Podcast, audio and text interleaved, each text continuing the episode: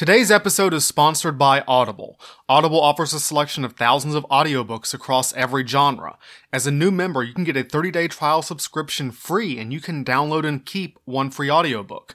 And if you sign up using my special code, audibletrial.com slash UNKSoldiersPod, you will contribute fifteen dollars towards this podcast, so I can keep affording half-decent music for my episodes. Support your favorite podcast and a book of your choice, what's not to love?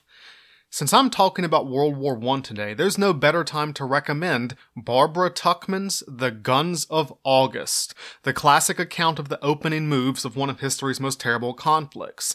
It is a gripping literary experience, well-told and gut-wrenching and awe-inspiring, and it is free for a first-time listener. So once again, that is audibletrial.com slash UNKSoldiersPod. On with the show. The year, nineteen fourteen. The place, Tanzania. The Great War descends on the colony of German East Africa, where a brilliant commander and his African soldiers face off against the might of the British Empire. This is the massive forgotten campaign that was World War One in Africa. I'm James Hauser, and welcome to Unknown Soldiers.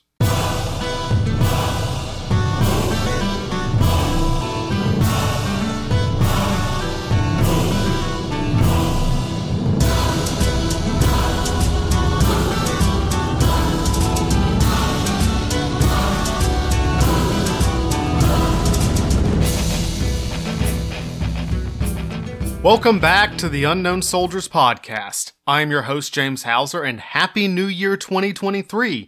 This is episode forty-one, The Kaiser's Lions. Guys, I am back from my short hiatus and moving and stuff, and hope to keep a firmer schedule throughout twenty twenty-three, though I will, of course, let you all know if there are any changes. Thanks so much for sticking with me this long. We have some more one-shots coming up for a while before we get to the next series. And ooh, that one will be a doozy. That's uh, that's the Paraguayan War. We're gonna, that's gonna be awesome. But I gotta take this moment before we get rolling and emphasize again, thank you so much for all the support and for all the patience you've shown me. Unknown Soldiers Podcast is coming into twenty twenty-three strong with some really fantastic episodes that you should be excited for, starting with this one. So way back last year, I did an Unfiltered Soldiers episode on the other fronts of World War One, beyond the Western Front. And I'm pretty sure I mentioned that I want to cover lots of these fronts as I get the chance. Well, the day has come. Today's episode is about World War One in East Africa, in particular the campaigns of one Paul von Lettow-Vorbeck. This is World War One as you've never seen it before, including some really wacky stuff that might seem too bizarre to be true, but is. I do have to make a quick note. There is one key part of the East Africa campaign that I am splitting off into its own separate short round, and that is the saga of the S M S Königsberg on the Rufiji Delta. I will mention it in this episode for context, but next week I will release a short round describing the whole operation, as freaking bonkers as it was, in loving detail. So look out next week for the Kaiser's African Queen, just sticking with the theme there. Until then, guys, as always, this is not just history, but military history. There's some dark and bloody stuff going on. It's World War One, the violence is ultra-violent. Podcast is P G thirteen, language is mostly clean, content is not. There is one teensy-weensy F-bomb today, but it's in a quote, so it's okay, and I get one to two F-bombs max in a P G thirteen rating. All my sources and some maps will be posted on my website, unknown soldiers podcast dot com, including a little bit of notes on which book is best to read about this campaign, so if you want it, that's where you can find it. Finally, any errors, mispronunciations, or mistakes are my own. Everything I'm telling you is accurate to the best of my knowledge. This was a real story with real people who don't deserve to be unknown soldiers. When most people think of World War One, they think of the Western Front, and everything else as a small sideshow. We've been over that. Case in point, most history books will tell you that the first British shot of the First World War was fired on August twenty-second, nineteen fourteen, in a skirmish with the German army in Belgium by Corporal Ernest Thomas of the fourth Dragoon Guards. But those books are wrong. The first British shot of World War One had been fired two weeks earlier, on August seventh, nineteen fourteen. It had been fired by Alhaji Grunshi, a black soldier of the Gold Coast Regiment in German Togoland. So Britain's first shot of World War One was fired by an African soldier in Africa in a campaign no one has ever heard of. Gee, I wonder why they forgot it. Let's flip this around. World War One ended, according to the history books, on November eleventh, nineteen eighteen. But the last German force in the field only laid down its arms again two weeks later, on November twenty-fifth. This was the East Africa Schutztruppe, led by Major General Paul von Lettow-Vorbeck, and the vast majority of his soldiers were black. Most of the soldiers he surrendered to were black. Most people see World War One as fought in Europe by Europeans and Americans who are also white. But over two million Africans served in World War One, either as soldiers or as laborers, and over ten percent of them died. World War One doesn't, wasn't just fought in Africa, it was fought largely by Africans. It was their war too. When we think of the Great War veteran going home after the trauma and horror of the trenches, we think of the British, the French, the German, the American soldier, but rarely the Congolese, the Kenyan, the Nigerian, the Tanzanian. But they had their own Great War. Today's episode is not a comprehensive summary of World War One in Africa. It was just too large. This could easily be a series. I will focus on the East Africa campaign of World War One, so our main stomping ground will be Tanzania, Kenya, Rwanda, Burundi, that area. But even this is honestly an enormous campaign. I can only give you so much detail in two hours, so I will hit the high points. And our tour guide will be one of World War One's most incredible commanders, Paul von Lettow-Vorbeck, the last German commander of World War One to surrender. Lettow-Vorbeck is a complicated man. This will not be a hero worship episode. He was undoubtedly a brilliant commander, a model of excellent military leadership, very admirable in many ways. But military genius is destructive. War, after all, is a hungry beast. It devours. And brilliant commanders, by just the function of being brilliant generals, they make sure the beast stays fed. When we talk about the light of military genius, we have to remind ourselves that that light is a fire consuming everything around it. Europe turned their colonies in Africa into an arena of the Great War, and the Africans paid the price. Today, we'll be talking about the East Africa campaign of World War One, especially those of German East Africa's commander, Paul von Lettow-Vorbeck.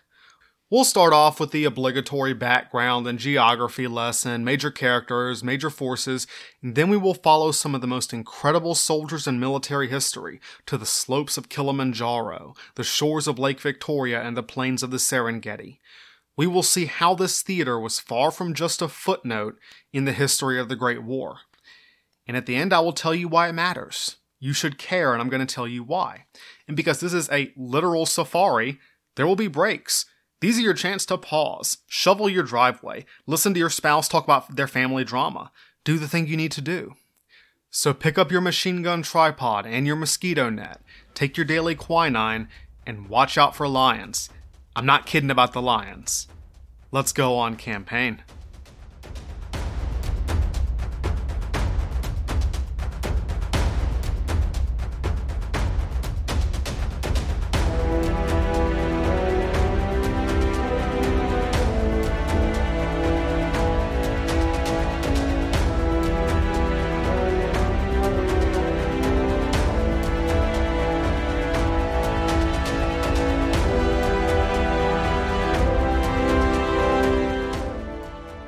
On January seventeenth, nineteen fourteen, a middle-aged Prussian officer stepped onto the docks of Dar es Salaam, the main port of German East Africa.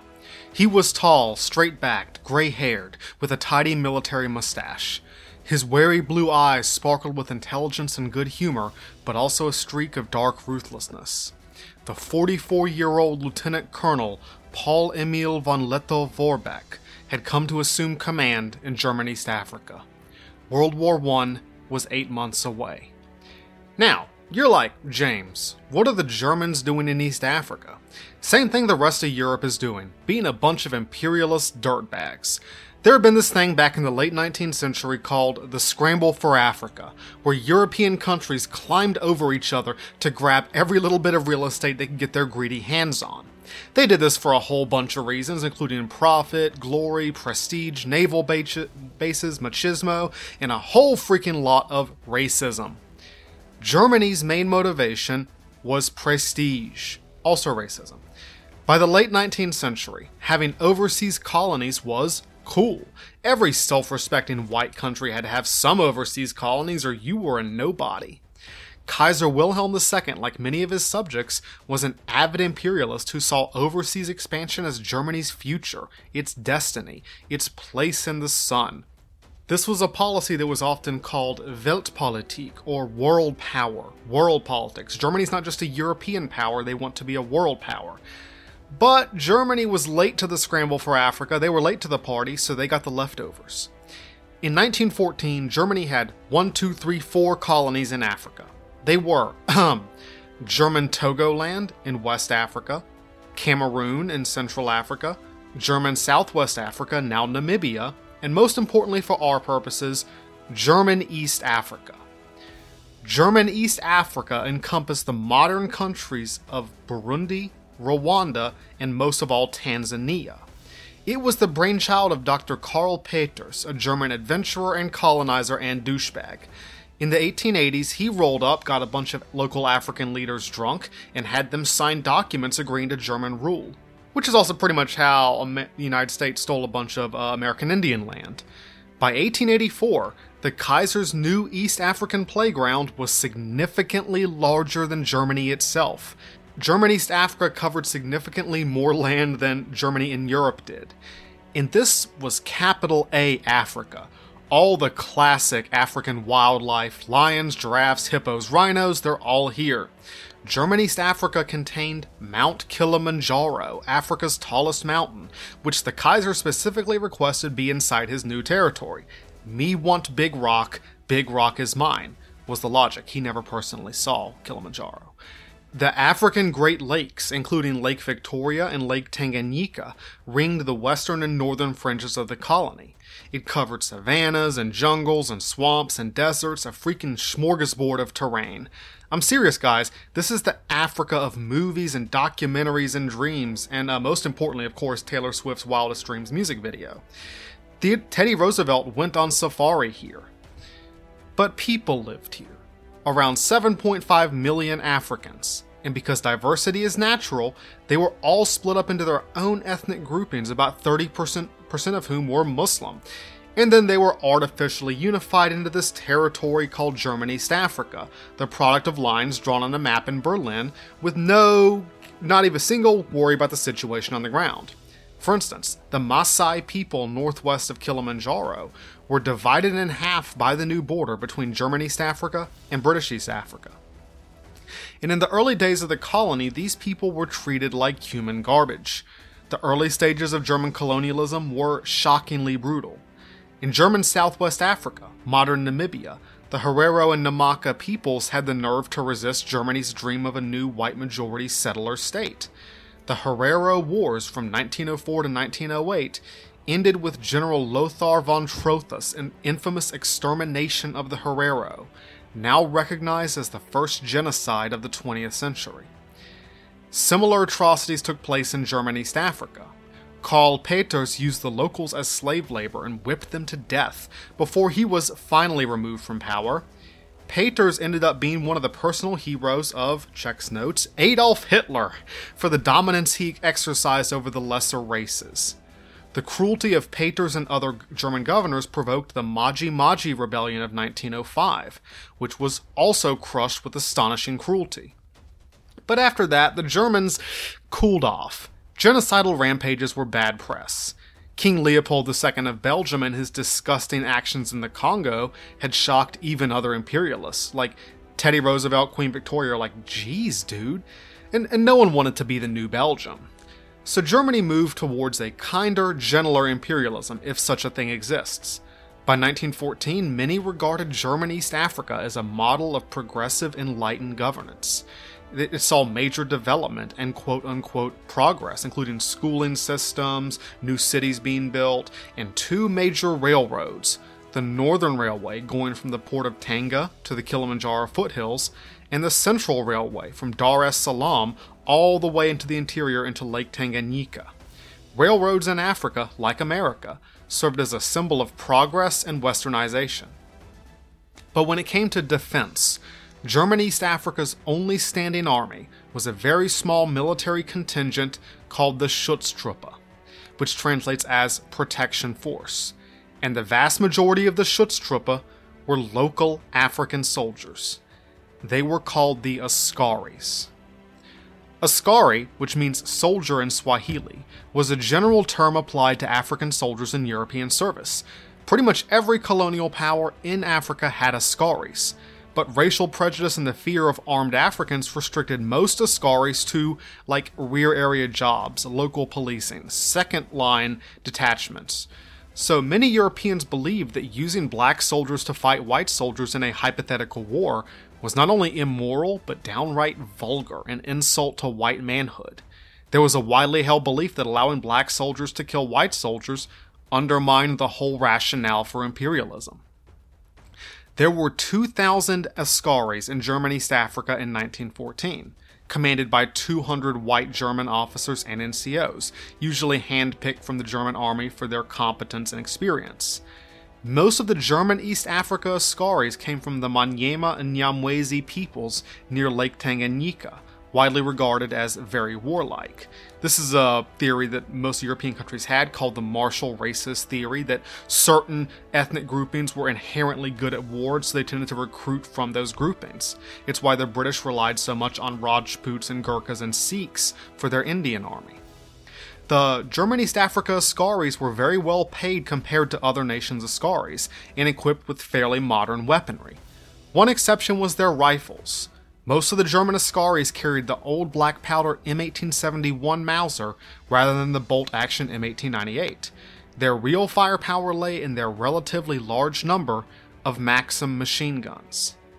So you may be asking, James, why would Africans want to fight for Germany? What was in it for them? Why would you become an Askari? Well, lots of reasons. Many of these peoples, these ethnic groups, had a warrior tradition, and they weren't allowed to go kill each other anymore because Germany's arrived, so they signed up for the Schutztruppe. It fulfilled a cultural impulse to go to war. You were paid well. You got food and clothing and housing, stuff you might not have in, you know, your village back home. There was also adventure. You got to ride trains and shoot guns and go to new places and do all sorts of crazy stuff. So, long and short of it, guys, the Askari enlisted for the same reasons most soldiers enlist, even in the twenty-first century United States. And the German Askaris, guys, these are some of the most incredible soldiers I've talked about in this podcast, as we will see. Astonishingly brave, creative, disciplined, intelligent, motivated, man for man, some of the best soldiers of the twentieth century. Their story is incredible, but it is also the story of their leader.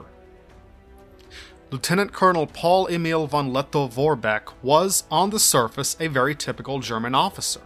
Born in eighteen seventy, the scion of an old Prussian military family, he had had a moderately successful career. Unusually for a German officer, he had enormous experience outside Germany. He had fought in China during the Boxer Rebellion, where he may or may not have rubbed shoulders with like Adna Chaffee and Littleton Waller from the Philippine War, and he'd fought in the Herero War in Namibia. His overseas colonial experience was relatively rare in the German army, which gave him a solid resume for leading the East Africa Schutztruppe. Like most German officers of his day, von Letow was an aggressive tactician and a strict disciplinarian, the Prussian soldier par excellence. But his genius lay in what made him different. See, von Letow had served in the Herero Wars in Namibia, and while other Germans were dismissive and insulting towards their African enemies, he admired them. He realized that to fight in Africa, you had to understand Africans. He studied their tactics, their techniques, how they used the terrain and weather to their advantage. Unlike many Germans, he developed a deep understanding of the iron hand of logistics, which was especially important in the vast distances and wretched conditions of Africa. What made Von Leto a great commander wasn't just his leadership skills or military ability, though he had plenty of those. It was that he defied European racial prejudice and saw his soldiers as people. Let me be very clear about this. Von Leto is not a, you know, I'm not whitewashing this guy. He was a racist. He was an imperialist. He was a right-winger, as were most Europeans of the time. But he was able to burst through that prejudice to at least some degree, and treated his Ascaris with dignity and respect. He treated them like men. A low bar, but one that most Europeans didn't meet. And for this respect, for this treatment, for their, for the fact that he recognized them as soldiers and as men, the Ascaris would follow Paul von Leto Vorbeck literally to hell and back. But von Leto did share one major trait of German military culture, a belief in total war. Total war is war at its most extreme, where the whole economy and population are mobilized for the conflict, where military priorities override civilian priorities, where no weapons or tactics or strategies are off limits. This was how all the nations of Europe would fight World War One and World War Two.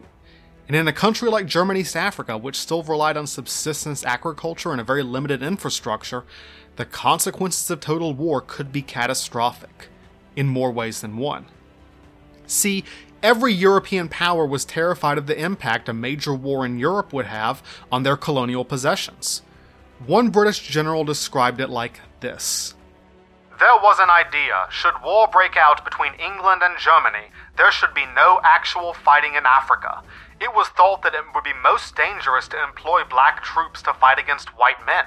It was feared that the prestige of the white man would be lowered, and that the progress of civilization in Africa would be put back a hundred years. Basically, what will the black people think if we let them fight in a white man's war? We can't have that. They might start thinking they're people. Any war in the colonies ran the risk of a native revolt. The Africans could rise up at any time to kill all the white people in their beds, so the Europeans believed, and to be fair, the Europeans had given them plenty of reasons to do this. The Europeans feared each other much less than they feared their own abused, mistreated subject peoples. So when the scramble for Africa was going on, most of the European powers signed treaties that would, in theory, keep Africa neutral in the event of war in Europe. As it turned out, those treaties would last about five seconds when war actually started, but before World War One, some people still believed they would hold. The Germans especially wanted to believe this, because German East Africa was uniquely vulnerable. It was surrounded by potential enemies. To the north, across the Kilimanjaro frontier, lay modern Kenya, which was British East Africa. To the west, across Lake Tanganyika, was the Belgian Congo. To the southwest lay British Rhodesia, northern Rhodesia, modern Zambia. And to the east was the Indian Ocean, dominated by the Royal Navy. So that's the British already have you surrounded, and to the direct south, German East Africa bordered Portuguese East Africa, modern Mozambique. So if war broke out, especially with Great Britain, German East Africa would be virtually isolated from the outside world. They were thousands of miles from the fatherland. The overwhelming power of the Royal Navy would blockade the coast and cut the telegraph wires. No reinforcements or supplies could reach them. They would have to survive without any outside help. All these factors weighed heavily on the civilian governor of German East Africa, Heinrich Schnee. Schnee wasn't just desperate to preser- preserve all the colony had accomplished in the last decade. He was terrified of a native uprising. There were about ten thousand German settlers in German East Africa, and the locals outnumbered them by like a thousand to one. So Schnee's policy in the event of war was that German East Africa would declare neutrality, declare the ports of Tanga and Dar es Salaam as open ports so they wouldn't take in any military traffic, and focus on internal security instead of an external war. This policy provoked a long-running conflict between Schnee and his new subordinate, Lieutenant Colonel Paul von Leto Vorbeck. As soon as von Leto took charge of the Schutztruppe in nineteen fourteen, he got busy. He conducted recon of the colony, surveyed possible defensive positions, reorganized and retrained the Schutztruppe. Von Leto was preparing for the war he suspected was coming. July nineteen fourteen was supposed to be a time of celebration in German East Africa. Preparations were underway for a big ceremony marking the completion of the Central Railway, Pavilions were being raised for this big celebration in Dar es Salaam. One of the Kaiser's warships had come to the city as part of the celebration as a display of the Kaiser's military might. This was the S M S Königsberg, a light cruiser, small by European standards but still impressive and gleaming in the far reaches of Africa. But the lights were going out in Europe, even as the celebration preparations began. On August fifth, nineteen fourteen, Schnee received the telegram that would send East Africa into darkness. Germany was at war with Britain, Belgium, France, and Russia. The First World War had begun. Batten down the hatches, boys. It's on. Governor Schnee knew exactly what he wanted to do. German East Africa would be neutral. Its ports of Dar es Salaam and Tanga would remain open, turning away the military vessels of any nation, including Germany, in return for non-combatant status. This would hopefully save them from British attack. Schnee moved the German capital inland to Tabora and ordered von Lettow to evacuate the port cities. But Paul von Lettow-Vorbeck was determined to bring German East Africa into the war. He saw Schnee's actions as surrender, tantamount to treason. He was already raising new units from local German settlers, recruiting new Askaris from the martial races. He was ready to go on the attack. And this was where von Lettow would run into conflict with Schnee. Schnee's priority was to prevent rebellion within German East Africa, so he wanted the Schutztruppe dispersed to keep the natives in check and defend the colony. Von Lettow was concerned about the war. He wanted to concentrate the Schutztruppe to fight an aggressive war against Great Britain. In August nineteen fourteen, the fussy civilian faced down the rigid soldier and ordered him to cease any offensive operations and evacuate the port cities. In peacetime, Schnee was von Lettow's superior, but in wartime their position was much more ambiguous. Von Lettow complied with some of Schnee's orders, but undermined his superior by giving his German officers latitude to act on their own initiative. They prepared for combat operations and immediately started launching raids across the border. Now guys, von Lettow's memoirs, one of the main sources for this campaign, basically turned Schnee into an obstructionist bureaucrat.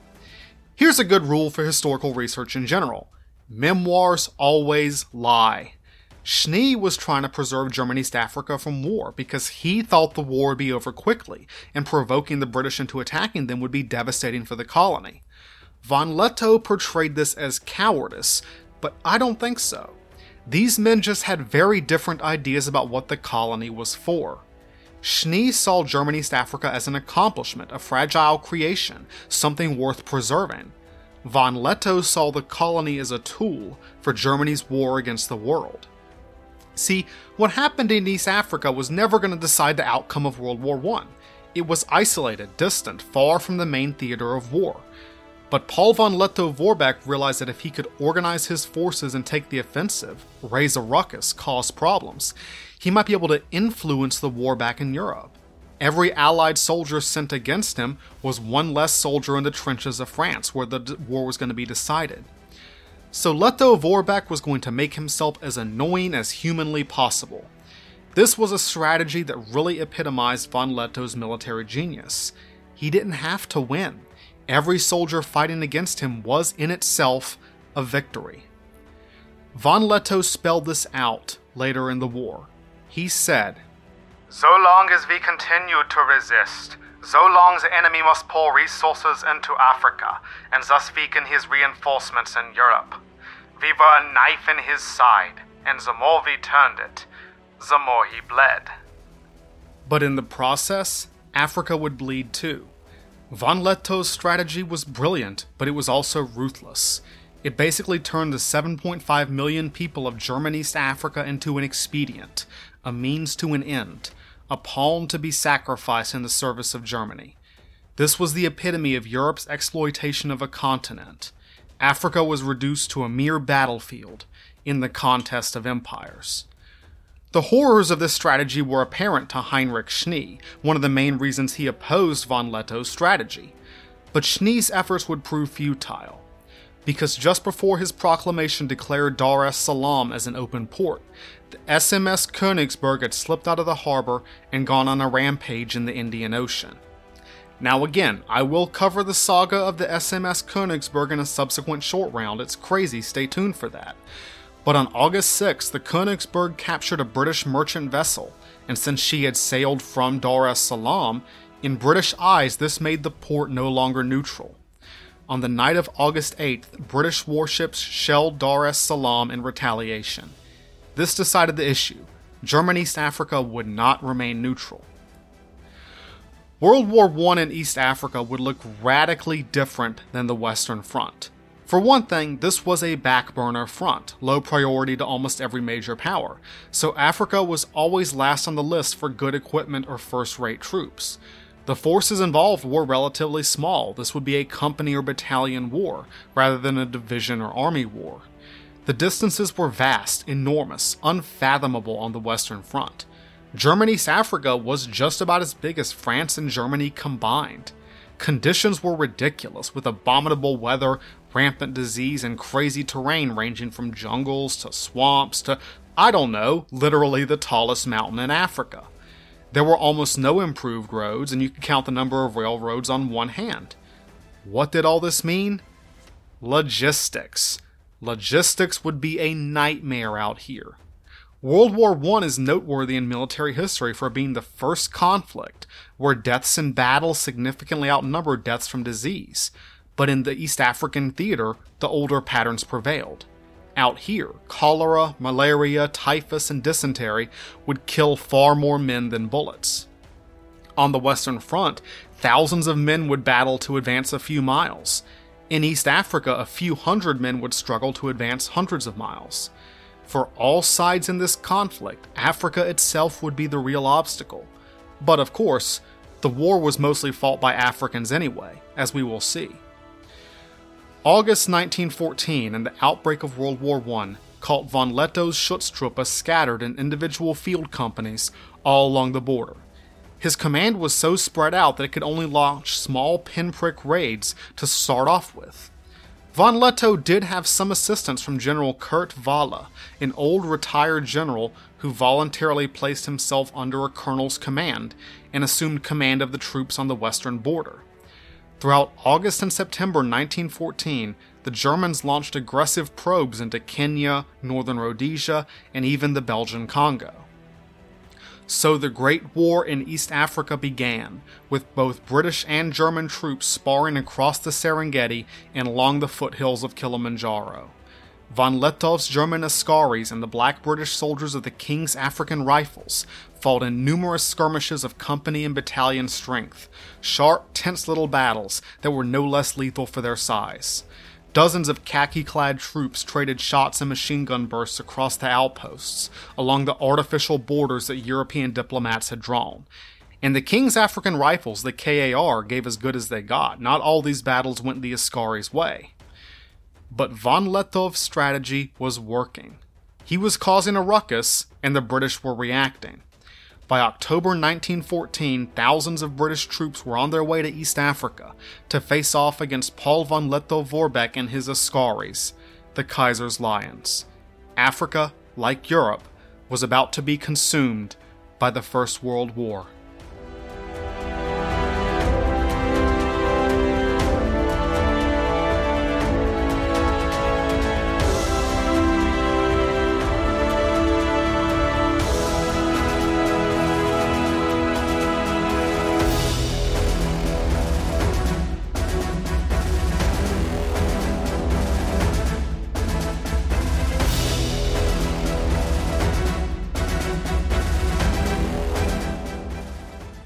The Great War in Africa began literally hours after it began in Europe. The British declared war on Germany on August fourth, nineteen fourteen. On August fifth, the British invaded German Togoland in West Africa, where on August seventh, Alhaji Grunshi of the Gold Coast Regiment fired Britain's first shot of the war. Even as the armies were in motion across Belgium and Poland, the Allies threw together makeshift invasions of every German colony in Africa. So much for that neutrality clause, right? And the Allies overwhelmed most of these German colonies relatively painlessly.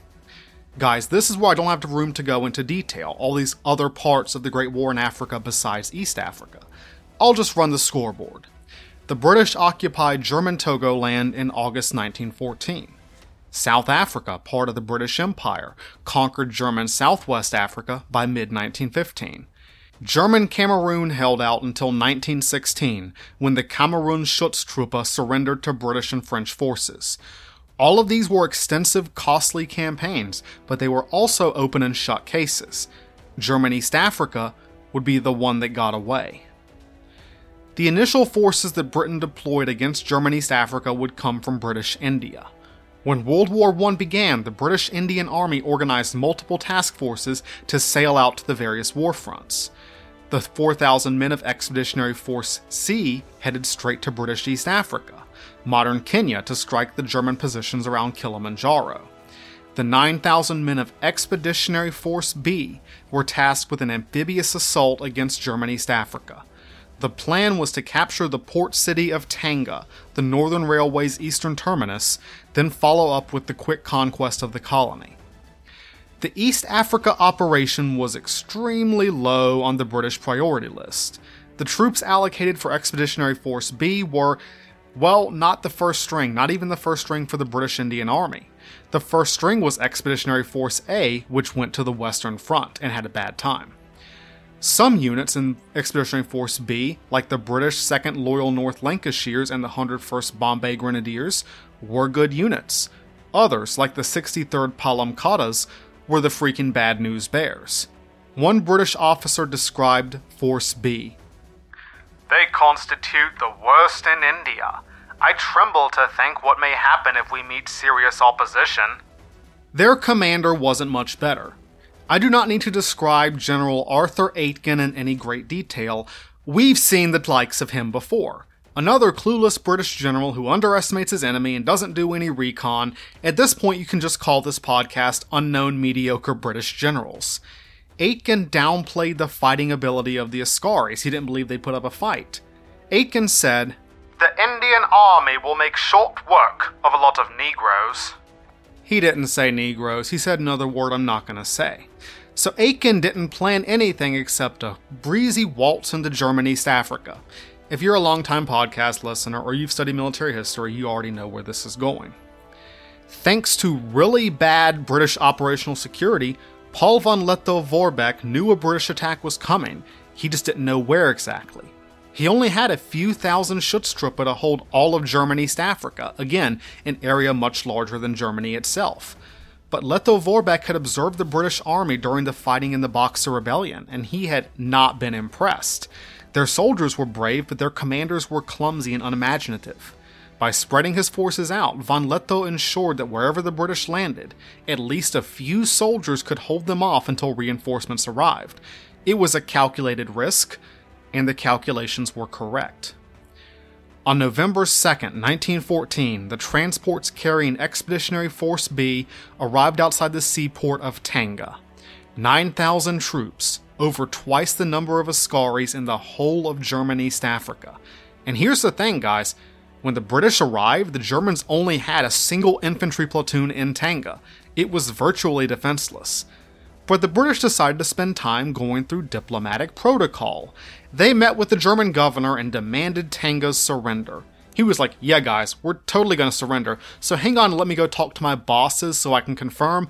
Oh, by the way, the harbor is full of mines, don't bring any ships in or they might get blown up." Um, okay, so there wasn't a single mine in the waters around Tanga, and as soon as he was back on shore, the governor threw on his Schutztruppe uniform and sent a message to von Lettow via telegraph, like, "Hey boss, the British are here, send help." So while the British waited for an answer to their surrender request that would never come, and cleared for mines that weren't there, von Lettow sent every nearby unit to Tanga by rail as fast as he could send them. On the evening of November second, two battalions of Indian troops splashed ashore in German East Africa. They weren't in great shape. They had been crammed into a bunch of stinking cargo ships for weeks, and Aitken hadn't even let them stretch their legs along the way. The first land they touched in a couple of months was enemy territory. The Indians began their movements toward Tanga on the morning of November third, but as they marched between the tall trees of a local rubber plantation, they ran right into a rattle of rifle and machine gun fire. A single company of Askaris, the seventeenth Feld Company, was holding off the British advance. They were running out of ammunition when a train came roaring in from the Kilimanjaro front at seven thirty a m It carried two more companies of Askaris, and their screaming counterattack sent the British Indian troops into a panic. Only the landing of fresh forces prevented a few hundred Askaris from driving three times their number of British forces into the sea. And despite his overwhelming numbers, General Aitken waited until the morning of November fourth before even thinking about attacking again. He lost a golden opportunity because only a thin screen of German Askari stood between the British and Tanga. Every hour the British delayed, more reinforcements arrived. And before dawn on November fourth, Colonel Paul von Lettow-Vorbeck arrived on the scene. He immediately mounted a bicycle and conducted a personal reconnaissance of the fighting lines, chain-smoking and chatting with his Askaris, ducking beneath rifle shots. Keep in mind, Aitken was still on the ship for most of this. Aitken didn't even look at the battlefield. Von Lettow was out there taking fire. But even with reinforcements, the Germans were heavily outnumbered. By dawn on November fourth, von Lettow would only have one thousand men, ninety percent of them Askaris, to face off against nine thousand British troops, like ninety percent Indians, and the British had naval gunfire support. But von Lettow was confident of victory nonetheless. I knew the clumsiness with which English troops were moved and led in battle, and it was certain that in the very close and completely unknown country in which the enemy would find himself, these difficulties would grow to infinity. The British advance late on November fourth. The Askaris laid down crackling rifle fire from their antiquated Mausers, and Maxim machine guns chewed up the earth ahead of them. But the sheer number of Indian troops began to tell. The loyal North Lancs and the Kashmir Rifles pushed the German left into the streets of Tanga, starting a chaotic street battle. Only a counterattack by a unit of German settler militia held the line. The coastal winds of the Indian Ocean sprayed sand across the bushes and rubber trees as Indian fought African at the behest of their colonial overlords. The Battle of Tanga hung in the balance. Then the British met disaster in the tall trees of the rubber plantation. The sixty-third Palamkottas were caught under sheets of machine gun fire from the Askaris, but then a new enemy entered the fray. The bursts of Maxim guns had rattled a number of beehives, and hordes of angry insects descended on the hapless Indian soldiers. And guys, these are African honeybees, much nastier than their American counterparts. Some soldiers were driven nearly insane by the stings, like guys didn't notice they had been shot because they were dealing with hundreds of bee stings covering their faces. Under attack from both man and insect, the Palamkottas broke and ran for the beach. This incident has led to the Battle of Tanga also being called the Battle of the Bees. So yeah, World War One in Africa meets Nicolas Cage internet meme. Guys, this, this campaign gets weird. The retreat of the British left flank gave von Lettow the chance he was looking for. He sent his final reserves in a right hook that brought the whole British line under a withering machine gun fire, like he flanked them from the side. Von Lettow described what happened next. The whole front jumped up and dashed forward with enthusiastic cheers. In vile disorder, the enemy fled in dense masses. Several Askaris came in beaming with delight, with several captured English rifles on their backs and an Indian prisoner in each hand. At least someone's having a good time today.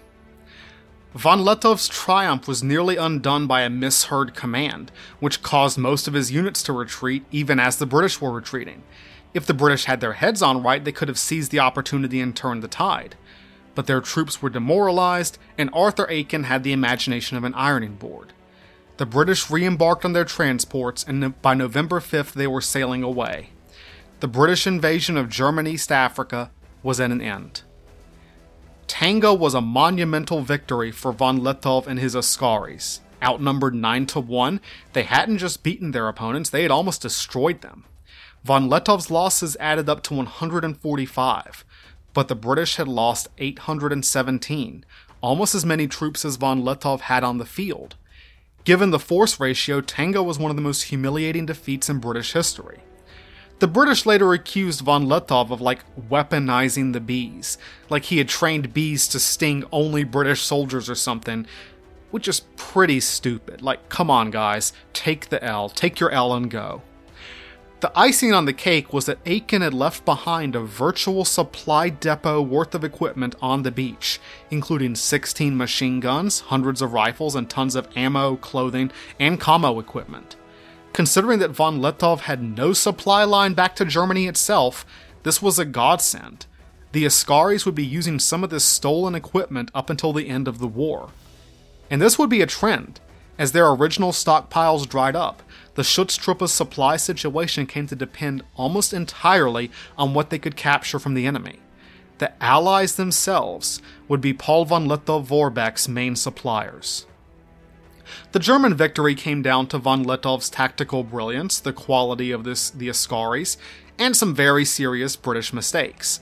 The British High Command blamed Aitken, which I mean fair, and fired him, and they decided not to mount another attack on German East Africa.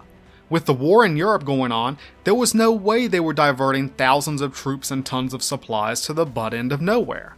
No, German East Africa, von Lettow and his little army were very low on the British to-do list. One major reason is that the British were facing a series of local revolts. Matter of fact, every colonial power had at least one major native uprising during the conflict, because all the Africans looked at each other and were like, "This is our chance, boys." In early nineteen fifteen, the British had to put down a major rebellion in Nyasaland, modern Malawi, led by a Christian convert named John Chilimbwe. Chilimbwe had been educated at a Baptist seminary in Lynchburg, Virginia, of all places, and apparently he came back to Africa really hating white people. Which, I mean fair, if I was black in the American Jim Crow South during the eighteen nineties, I would probably hate white people too. Chilimbwe was killed and his rebellion defeated, but he is one of Malawi's national heroes today, and his face still adorns much of their currency. Britain's only major concern in East Africa was the S M S Königsberg.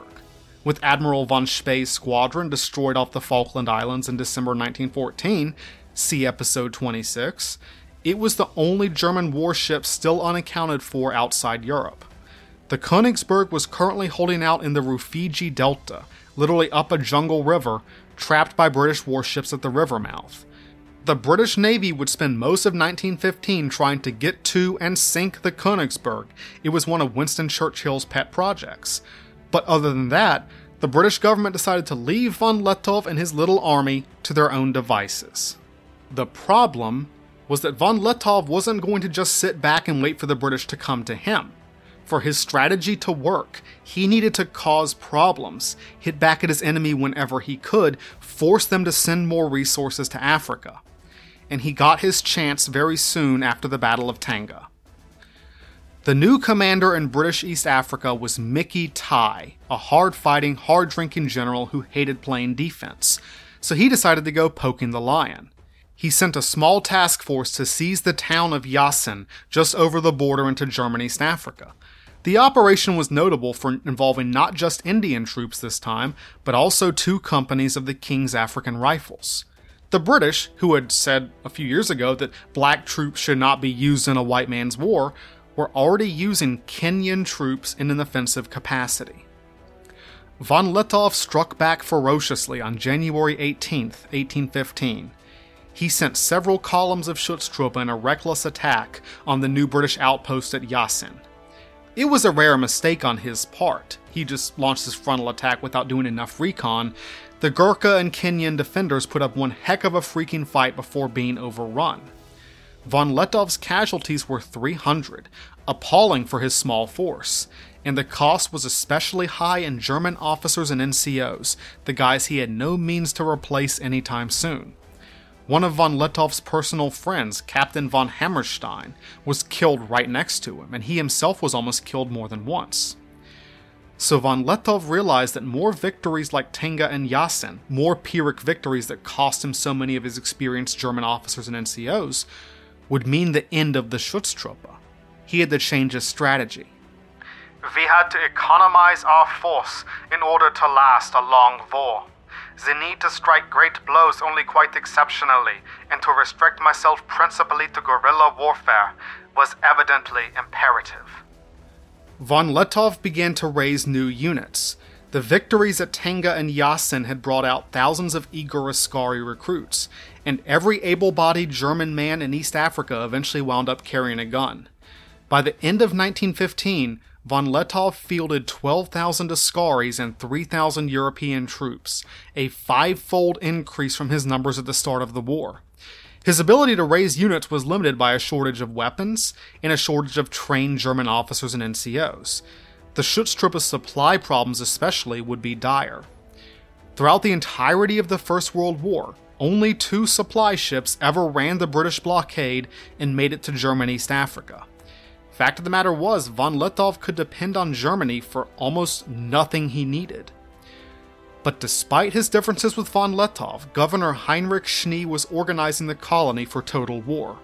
After all, German East Africa was a bountiful land, full of resources, and the German colonists and African inhabitants alike got to work making what the Kaiser couldn't deliver.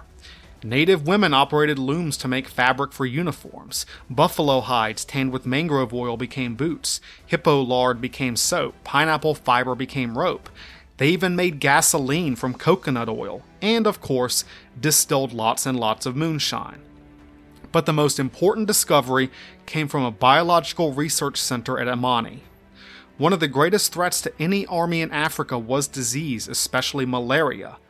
The cure for malaria is quinine, a chemical compound made from the cinchona tree, which was a finite resource in East Africa. But at Amani, German chemists managed to replicate a quinine substitute that the troops called von Lettow Schnapps. This stuff was apparently foul, like drinking the water at the bottom of a Denny's dumpster, but it worked. Throughout the Great War in Africa, German troops would suffer much lower rates of sickness than British troops. Now von Lettow turned his attention to British East Africa. If his strategy of distracting the British was going to work and he couldn't risk major battles, he needed to get their attention. And he could do that by hitting the Uganda Railway.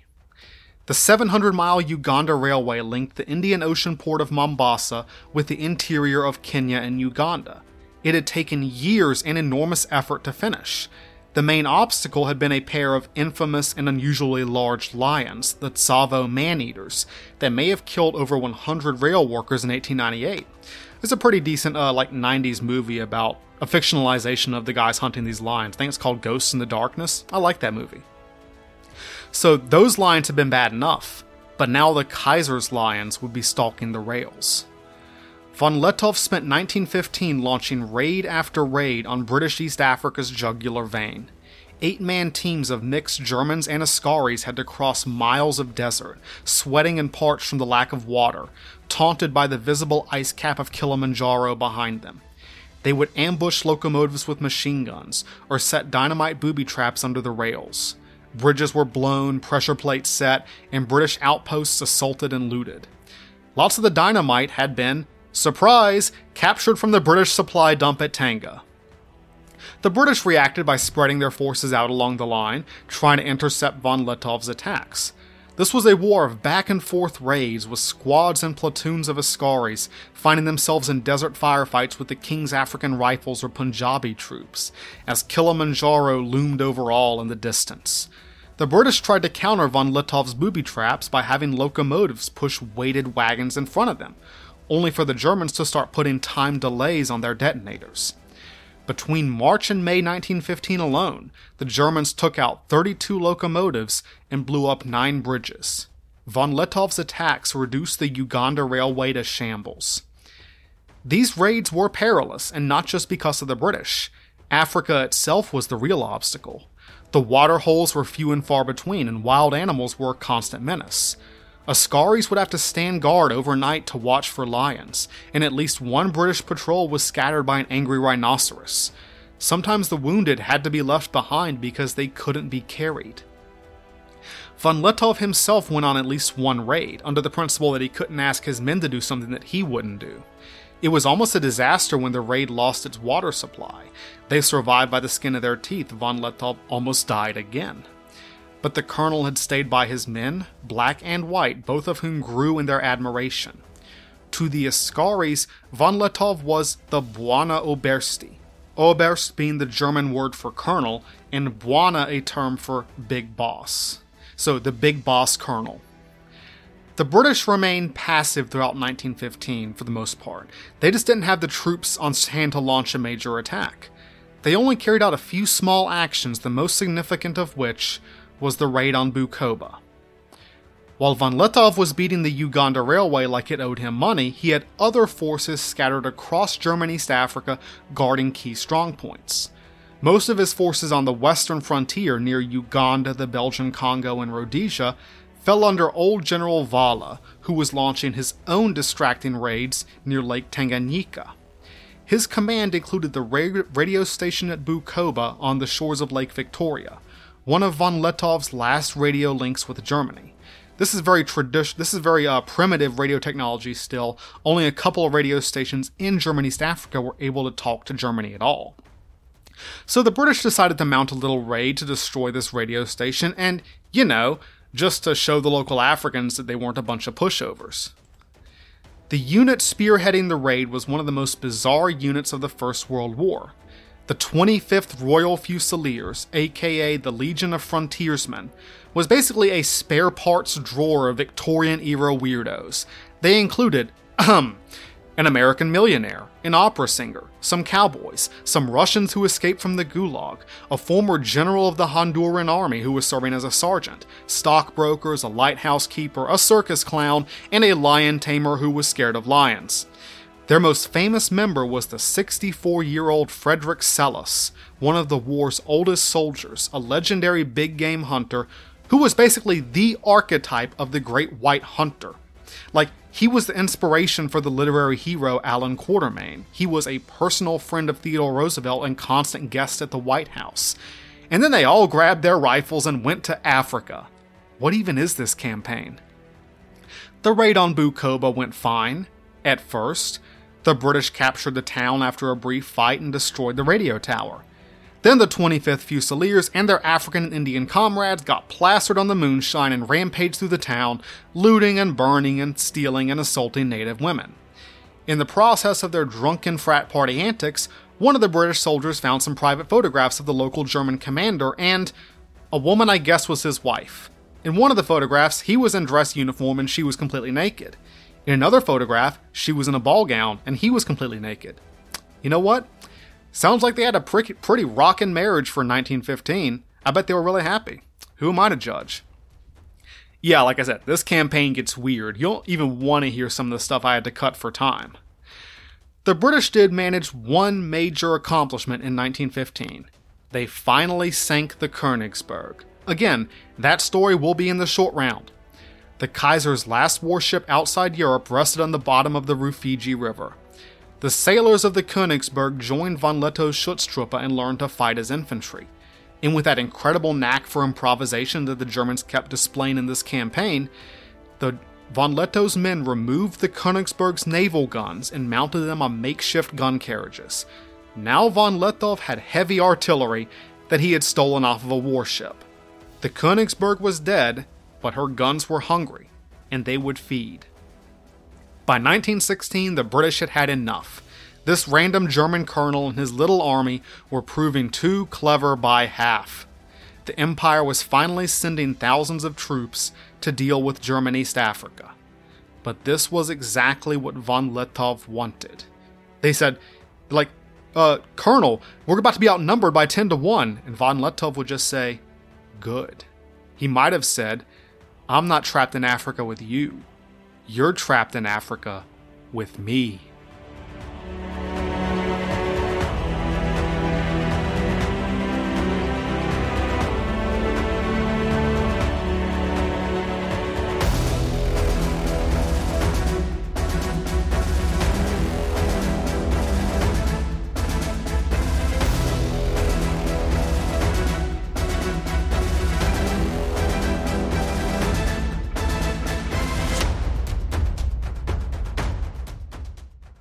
By nineteen sixteen, the Allies were ready to launch a major offensive against German East Africa, mainly because a new player had entered the arena. These were the Boers, the white South Africans of Dutch descent who had volunteered to fight for the Empire. The South Africans had wrapped up the conquest of German Southwest Africa, Namibia, in late nineteen fifteen, and that meant they were available for redeployment to deal with the Kaiser's lions. The boars versus the lions. Animal motifs, get it? By early nineteen sixteen, the South African Expeditionary Forces were assembling in British East Africa, preparing to strike against von Lettoff's positions around Mount Kilimanjaro. I gotta say, German East Africa, British East Africa, Southwest Africa, South Africa, West Africa, I'm just like, just ask the people what the area's called. Like, hey, you, what's this area called? Don't just call it East Africa, that's boring as hell. Anyway. South Africa's involvement in World War One was heavily influenced by politics. Lots of South Africans still held a grudge against Britain for the Boer War, but Boer politicians sought to advance South Africa's status within the empire by contributing to the war effort. These guys included the new Allied commander in East Africa, Jan Christian Smuts.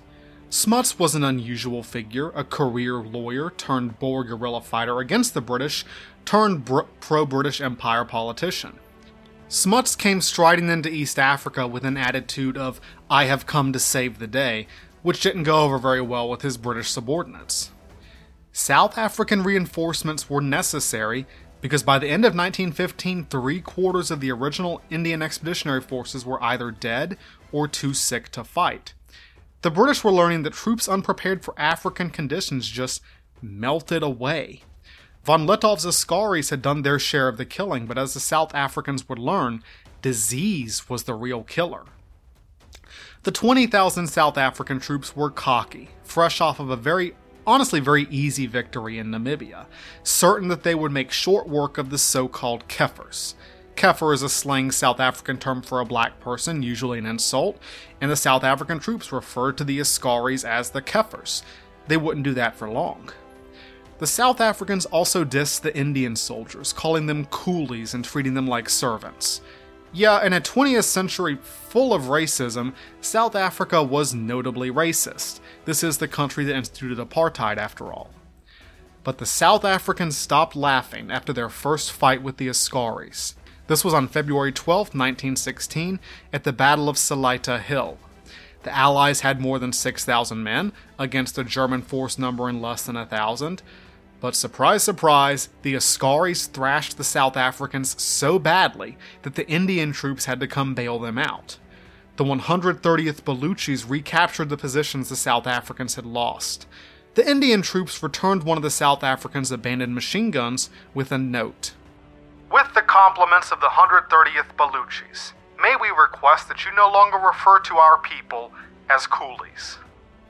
But the South Africans were not the only new characters of nineteen sixteen. The Belgian army, ninety-five percent of them African Askaris from the Congo, would play a major part in the campaign for the first time. This was thanks to a bonkers little battle that had taken place in the interior of Africa at Lake Tanganyika. Lake Tanganyika, the world's second largest freshwater lake at four hundred miles long, straddled the border between German East Africa and the Belgian Congo. Very early on in the First World War, the Germans used a trio of armed steamboats to gain supremacy on the lake. The Graf von Goetzen was the biggest and most dangerous of these boats, and by late nineteen fifteen, she even carried one of the Königsberg salvage naval guns. As long as the Germans held Lake Tanganyika, a Belgian advance from the west was impossible.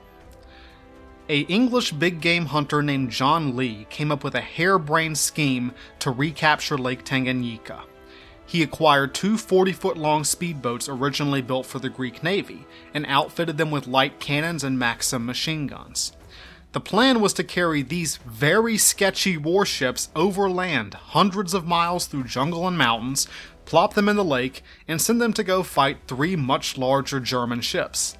And to most people, this plan was idiotic. Yep, let's just strap a machine gun on your fishing boat that you just drag through the jungle and go boxing with a purpose-built warship. Great idea. The operation's leader was even crazier.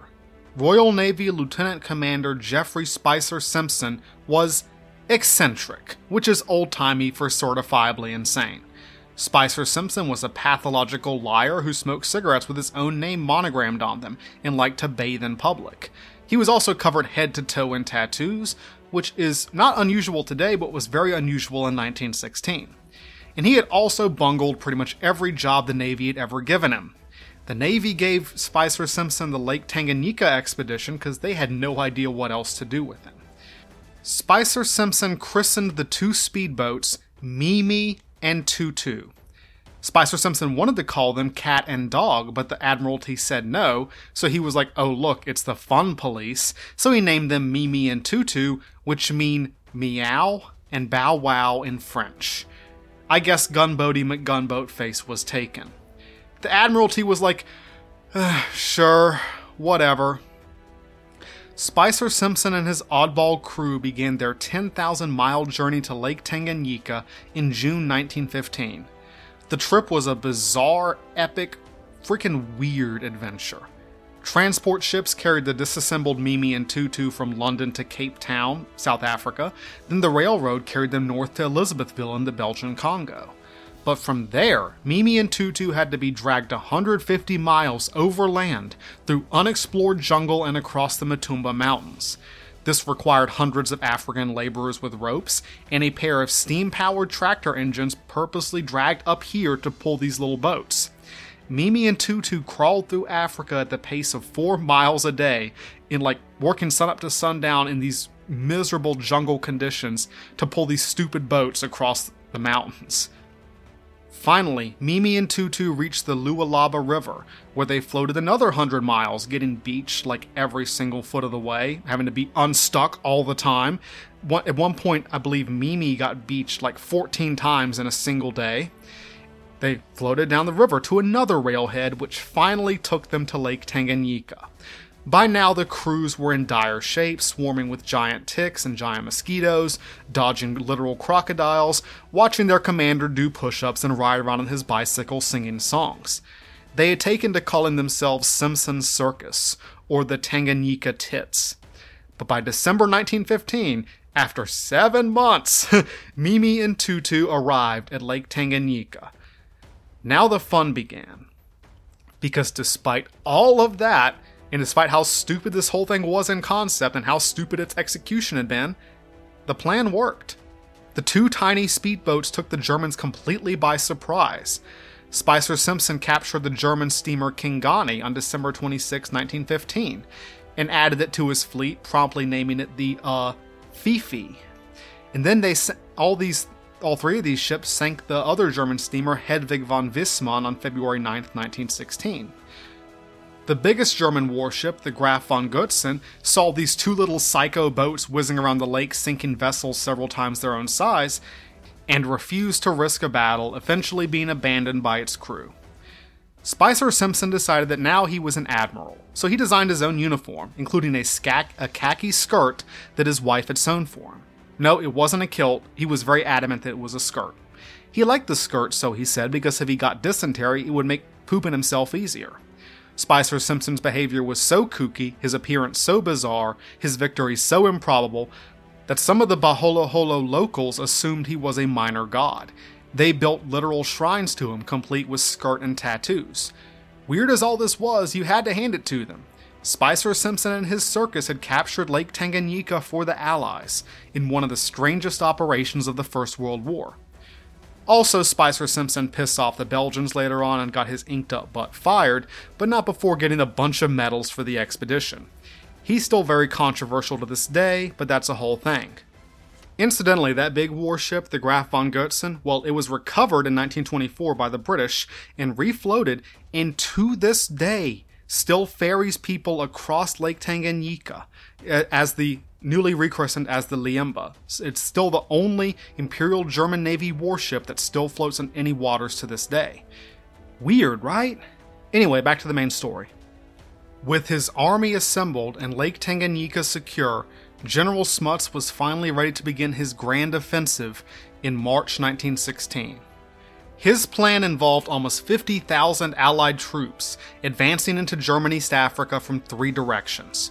To the northeast, Smuts's main force of thirty thousand would advance from British East Africa against von Lettov's main force around Mount Kilimanjaro. To the northwest, north of Lake Tanganyika, the Belgians would advance from the Congo with twelve thousand Belgian Askaris. To the southwest, south of Lake Tanganyika, a British column would advance from Rhodesia. three simultaneous attacks to overwhelm German East Africa. Guys, the diversity of these forces was astonishing. Englishmen and Belgians and South Africans, Pashtuns and Punjabis and Sikhs, Congolese and Kenyans and Rhodesians, Christian and Muslim and Hindu and African indigenous faiths, black and brown and white, and various shades in between. One British officer said, "Since Alexander of Macedon descended upon the plains of India, there can never have been so strange and heterogeneous an army as this." Paul von Lettow-Vorbeck had sixteen thousand Germans and Askaris, the largest force he would ever command, spread out over hundreds of miles. And unlike the Allies, he had no resupply, no reinforcements, no help coming from outside. But keep in mind, this was exactly what von Lettow wanted. Every soldier fighting him was one less soldier on the Western Front. I'm outnumbered over three to one? Good. That means my plan is working. Jan Smuts's strategy was a radical departure from previous British operations. He believed that his background as a guerrilla in the Boer War gave him a unique insight into mobile warfare. Smuts planned to hold the Germans in place with frontal attacks, while sending wide flanking maneuvers to cut their line of retreat. He had assembled a fast-moving strike force, the South African Mounted Brigade under General Jacob van de Venter, to function as his, as his striking arm. That was Smuts's strategy. Hold von Lettow in place while van de Venter delivered the killing blow from behind. Smuts's plan was good in concept, it looked good on paper, but it failed to take two major factors into account. The first was the iron hand of logistics. In order to make these rapid movements, his troops would have to travel very far, very fast, in an African wilderness with no improved roads, no infrastructure, and weather that was very unforgiving if you weren't prepared for it. Smuts's operations would run into major supply problems throughout the campaigns of nineteen sixteen.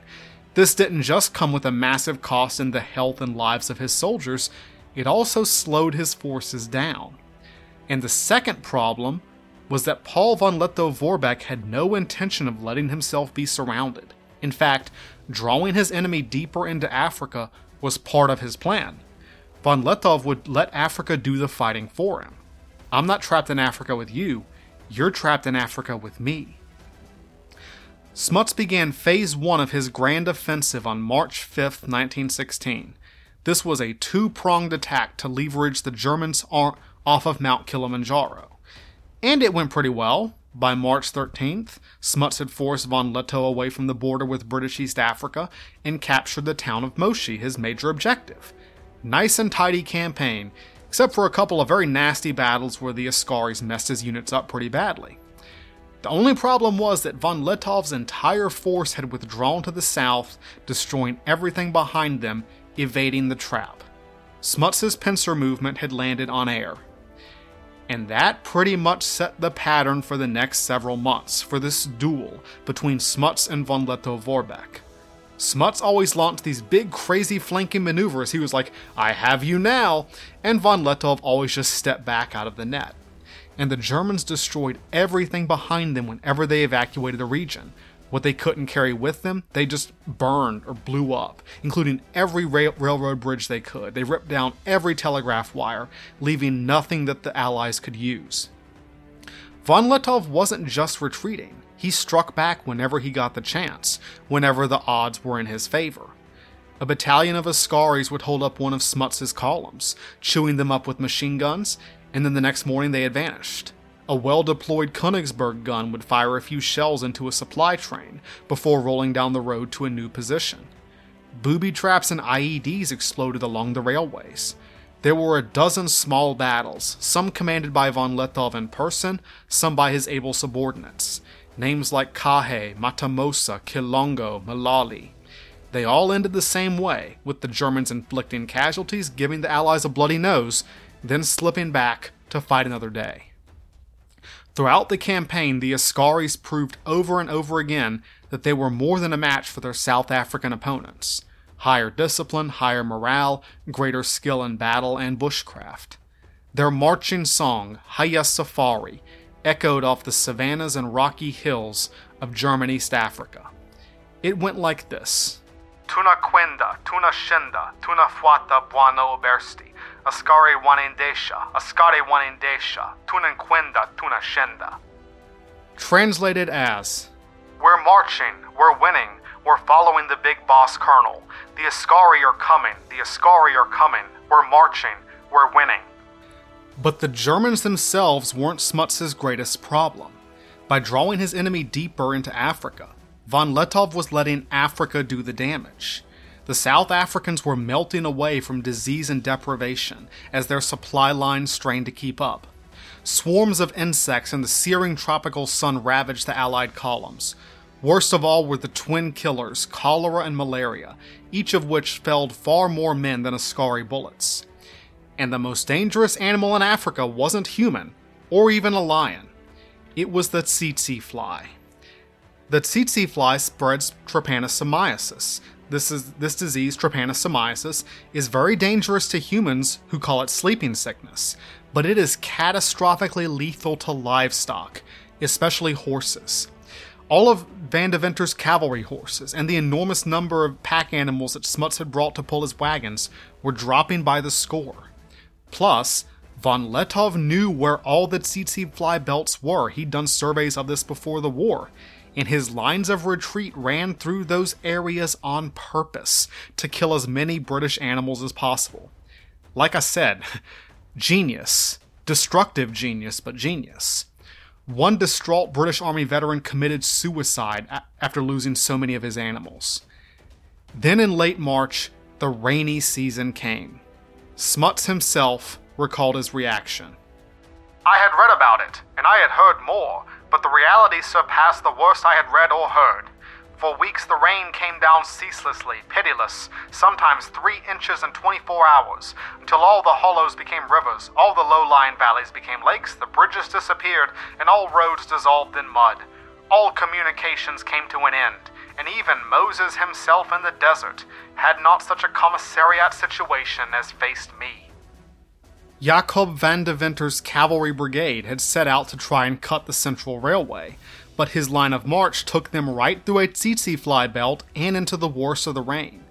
Two weeks later, three quarters of Van Deventer's horses were dead, his men were starving, and he was stuck in the mud at the town of Kondowa Irangi. Van Deventer's path was marked by the rotting bodies of his mounts. Von Lettow zeroed in on Van Deventer's stranded brigade. He launched a fierce attack at Kondowa Irangi on the night of May ninth, nineteen sixteen. Riflemen from both sides stalked each other in a torrential downpour, black African versus white African, as a Königsberg gun added its boom to the mix. Von Lettow stalked the night, chain-smoking, trying to keep track of the bloody, muddy chaos. But eventually the Germans had to call it and back off. They weren't able to crack the South Africans. Kondowa Irangi was a missed opportunity for von Lettow to destroy the South African cavalry. He held his positions around the town for a month, pounding the South Africans with his Königsberg guns. But even if von Lettow couldn't destroy the Allied army, Africa could. The collapse of Smuts' logistics led to an increasing reliance on the oldest form of transport, human beings. And this is the story you won't get from older books on this campaign. Due to Africa's poor infrastructure, the fact that horses were dying like flies, and the enormous distances, logistics were such a, ha- a nightmare, every army in this campaign relied on human porters for its supply needs, and human porters were only going to come from one place, and this resulted in a catastrophe. Throughout the war in Africa, the Allies and the Germans conscripted able-bodied men from their colonies to fuel their logistics efforts. The supply chains of the European powers in Africa literally ran on human fuel, and this fuel got burned up. Carriers died at apocalyptic rates throughout the war, especially from nineteen sixteen on. Throughout the First World War, Great Britain conscripted no fewer than one million carriers from Africa, of whom at least ninety-five thousand died. Some units, I've read their statistics of at least one in five carriers died for some units. That is a worse death rate than the Western Front. The British dragged off so many men from parts of Kenya that it was an out-and-out demographic disaster in those regions. And to top it off, this was virtually slavery. The British at least pretended to pay their carriers. They paid them pennies, but at least they gave them something. I mean, it was, didn't do you much good if you were face down in the mud around Kondowa or Rangi. The Germans and the Belgians didn't pay their carriers at all. There's a reason none of the memoirs really talk about this, and there's a reason no one really tried to keep too many records. The optics weren't good. It was slavery, pure and simple. One British officer said that if anyone ever found out the truth about the carrier deaths in Africa, it would have been an international scandal. For the Allies to win, they had to move fast, but the faster they moved, the more the carriers suffered, the more they were pushed forward day and night in near starvation conditions. To put this more viscerally, you are just a Kenyan or Tanzanian or Congolese villager with a wife and two kids going about your day when some white dudes show up and drag you hundreds of miles away from your home to carry sixty pounds on your head barefoot through miserable terrain for an army that treats you like an animal. You're starving, no one cares. You get sick, no one cares. You die, they march over your body.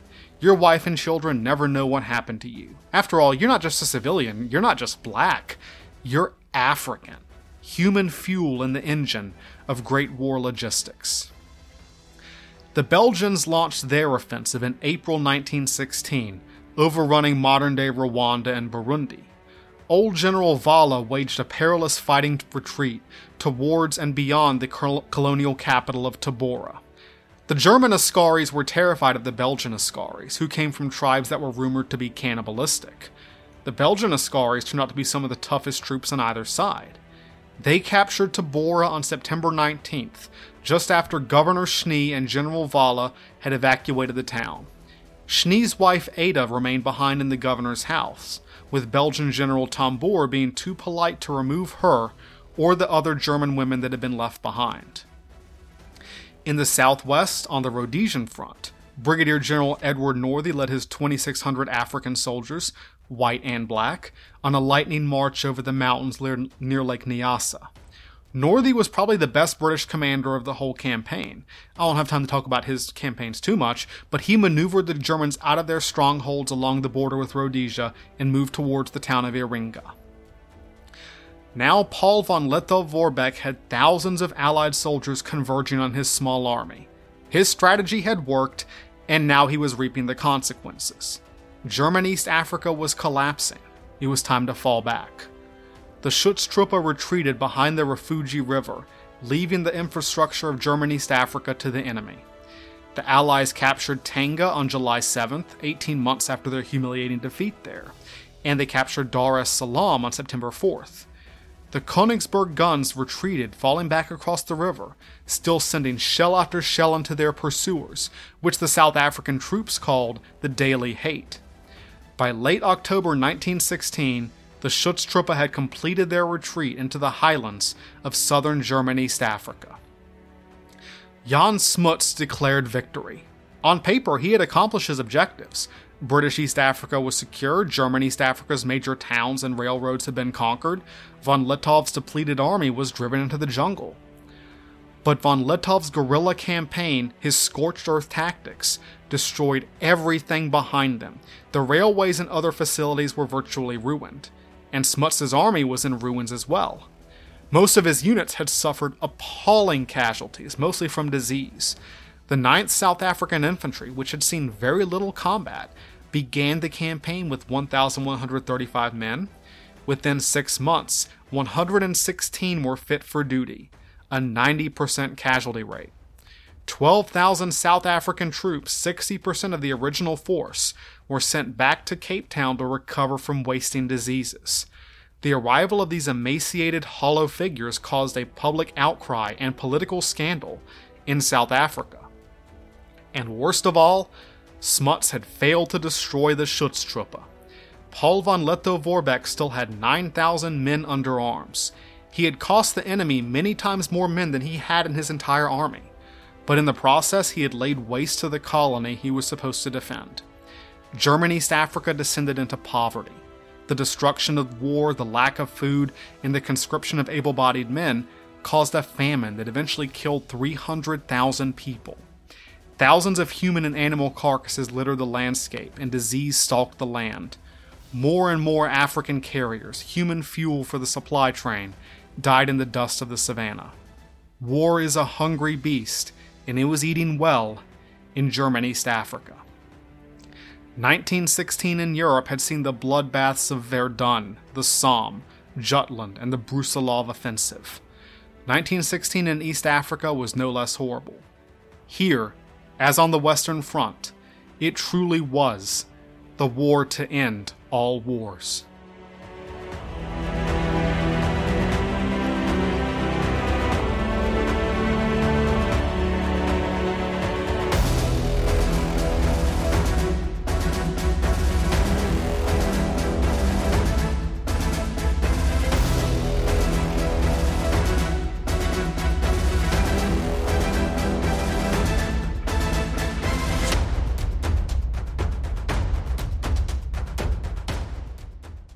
The African theater of World War One descended into a stalemate in nineteen seventeen. Paul von Lettow-Vorbeck and the Schutztruppe held out in the rugged southeast corner of German East Africa. The Allies didn't have the strength for a major offensive due to their depleted forces and broken logistics. Early in the year, the legendary hunter Frederick Selous had been killed by an Askari sniper during a combat patrol. It seemed like all the adventure was fading out of the campaign. It dragged on with no end in sight. Late in nineteen sixteen, Smuts sent messages to von Lettow demanding his surrender. Like, hey, I've taken the colony, I've defeated your army, surrender. Von Lettow refused. He's like, nah bro, I'm not trapped here with you, you're trapped here with me. But in early nineteen seventeen, Smuts was recalled to London to serve on the Imperial War Council. He declared victory before he left, pointing out that he had conquered most of the colony, conveniently forgetting that he had sacrificed thousands of men, and von Lettow was still at large. And events in early nineteen seventeen demonstrated that the East African War was not over. Captain Max Wintgens, one of von Lettow's officers, took his detachment of Schutztruppe on an unauthorized raid back into the northern, supposedly conquered part of German East Africa. The raid was an eight-month game of cat and mouse. five hundred Germans and Askaris marched hundreds of miles, coming close to the border with British East Africa, before finally being forced to surrender. This raid didn't just give the Allies months of headaches and destroyed miles of railroad track, it proved that the Schutztruppe was still alive and kicking. Throughout nineteen seventeen, the Allied forces transformed. Most of the South Africans were gone, their ranks having melted away in nineteen sixteen.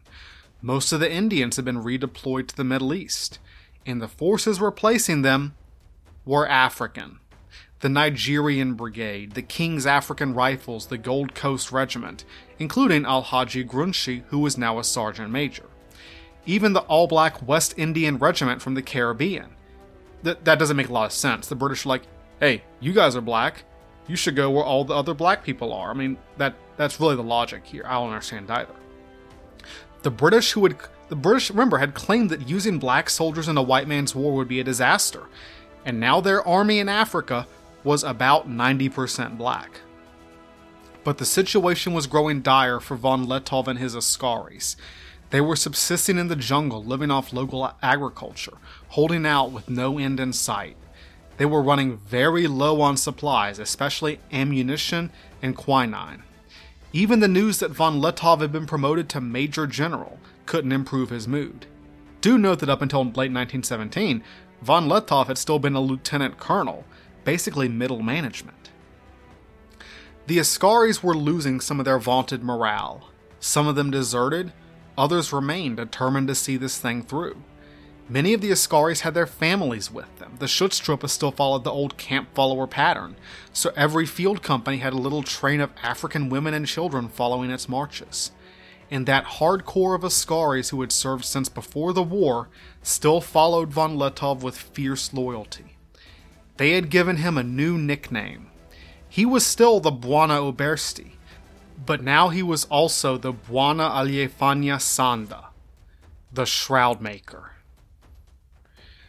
General Jacob van Deventer, the big burly cavalry general who had replaced Smuts, was under pressure to finish this campaign. The Allies are like, get, finish it up down there.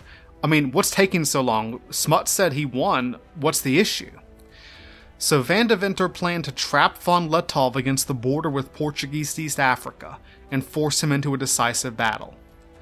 Van Deventer got his wish on October fifteenth at Mahiwa, a battle that would be nicknamed the African Gettysburg. In this corner, five thousand British troops, including King's African Rifles, the Nigerian Brigade, the Frontiersman Battalion, and a few Indian regiments. In this corner, Paul von Lettow Vorbeck and fifteen hundred Askaris. three to one odds for the British. Place your bets. Von Lettow knew that General J S Bevis, Van Deventer's subordinate, had a reputation for reckless, stupid attacks. So he laid a trap, a carefully prepared meat grinder of a defensive position. The Askaris turned the dry, dusty scrubland of the plateau into a miniature Western front. Barbed wire, machine gun nests, cleared fields of fire, deep trenches, dugouts. Their artillery included the last functioning gun that they had taken off the Königsberg. Of all the battles of the East Africa campaign, the Battle of Mahiwa, October fifteenth through eighteenth, nineteen seventeen, was the one that looked most like the stereotypical First World War. Barbed wire and trenches, machine guns and grenades, but it was fought in the African bush, almost entirely by Africans. General Bevis did exactly what von Lettow expected, and hammered his head into the German defenses time and again. The Nigerian Brigade took horrific casualties in its brave but futile assaults. The Frontiersman Battalion suffered seventy-five percent casualties beating back a German counterattack, the final destruction of this colorful unit. The humid air was choked with the tearing Maxim guns, the cries of the wounded, and the rumbles of artillery. Nigerians performed traditional war dances before charging trenches with the bayonet. Askari snipers picked off officers. Artillery barrages sent antelope dance dashing for safety. Von Lettow stalked the trenches in full dress uniform, smoking like a freight train, risking danger to encourage his men. The Shroud Maker in his full bloom. One British officer remembered a Nigerian trench that had been hit with three direct shells from the Königsberg gun.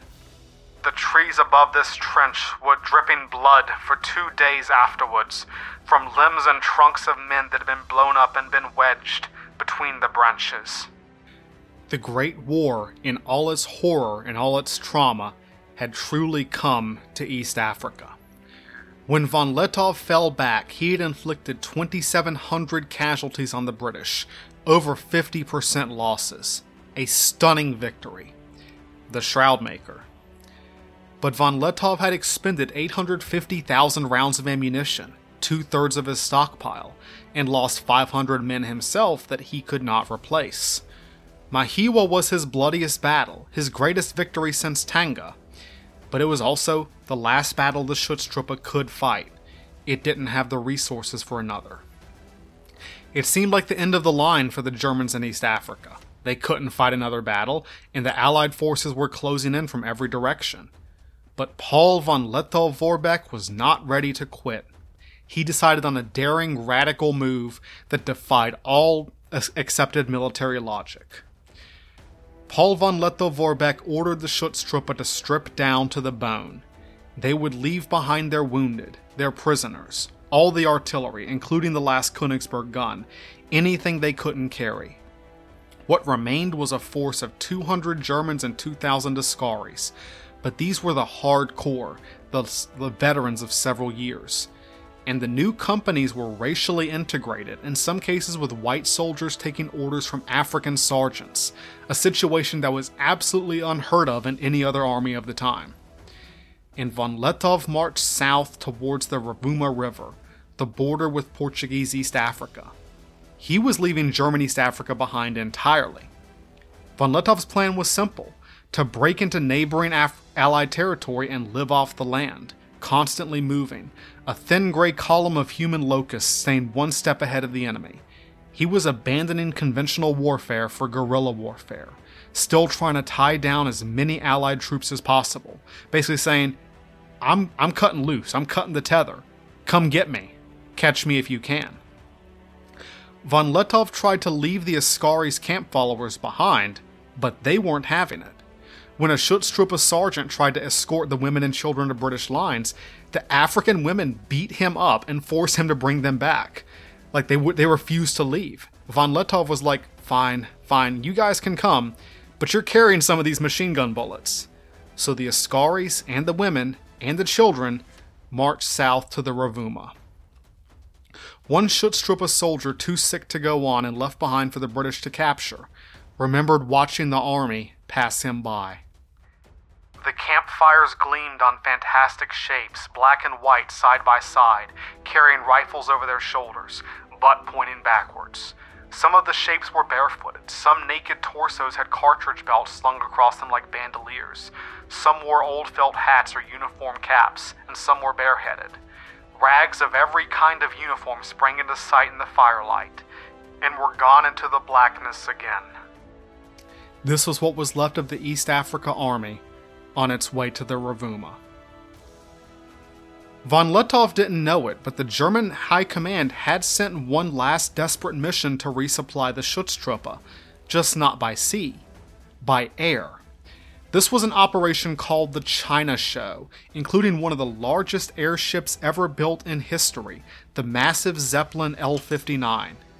It carried hordes of ammunition, spare parts, and medical supplies, intended for a one-way trip from Bulgaria all the way across Africa to rendezvous with von Lettow's forces. L fifty-nine was on its way by November nineteen seventeen, crossing the Mediterranean and the Sahara and even reaching the headwaters of the Nile. It was already two-thirds of the way to German East Africa when a radio message came through informing them that the operation was cancelled. Von Lettow had abandoned the Makande Plateau, the only safe landing site for L fifty-nine, and they were ordered to turn back. There is a whole conspiracy theory that this was actually a British trick, like they sent a message, a fake message, to try to convince the Zeppelin to turn back, but the evidence just doesn't bear this out. You'll still see this in very recent books that have been written about this campaign, that, oh, the British tricked the German Zeppelin into turning back, but that's not true.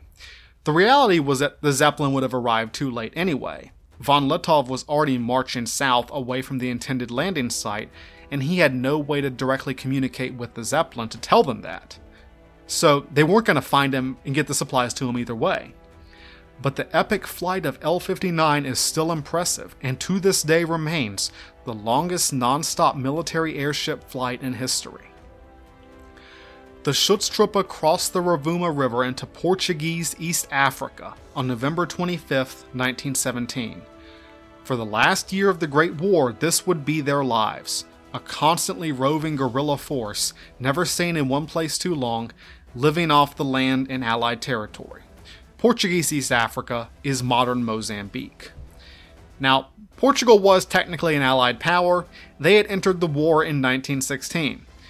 But guys, Portugal's military performance in the First World War was like bottom tier. Only the Romanians were worse, and if you know anything about the Romanians in World War One, that's pretty bad. One of the first things von Lettow did was attack the Portuguese outpost at Negomano. This attack was almost insultingly easy. The Ascaris had nothing but contempt for the Portuguese white soldiers or the Portuguese Ascaris, referring to them as Shinzi Ulaya, or trashy soldiers. And the supplies they captured from the Portuguese at Negomano would feed and arm the Schutztruppe for months to come. Month after month, through Christmas nineteen seventeen and into nineteen eighteen, von Lettow and his tiny army bounced around northern Mozambique, a fast-moving little strike force that took what it needed from the country and the enemy. Van Deventer sent British forces to chase them down, like all these columns just moving through the wilderness trying to track down and bring von Lettow to battle. But the Schutztruppe could always move faster because they weren't bound to supply lines.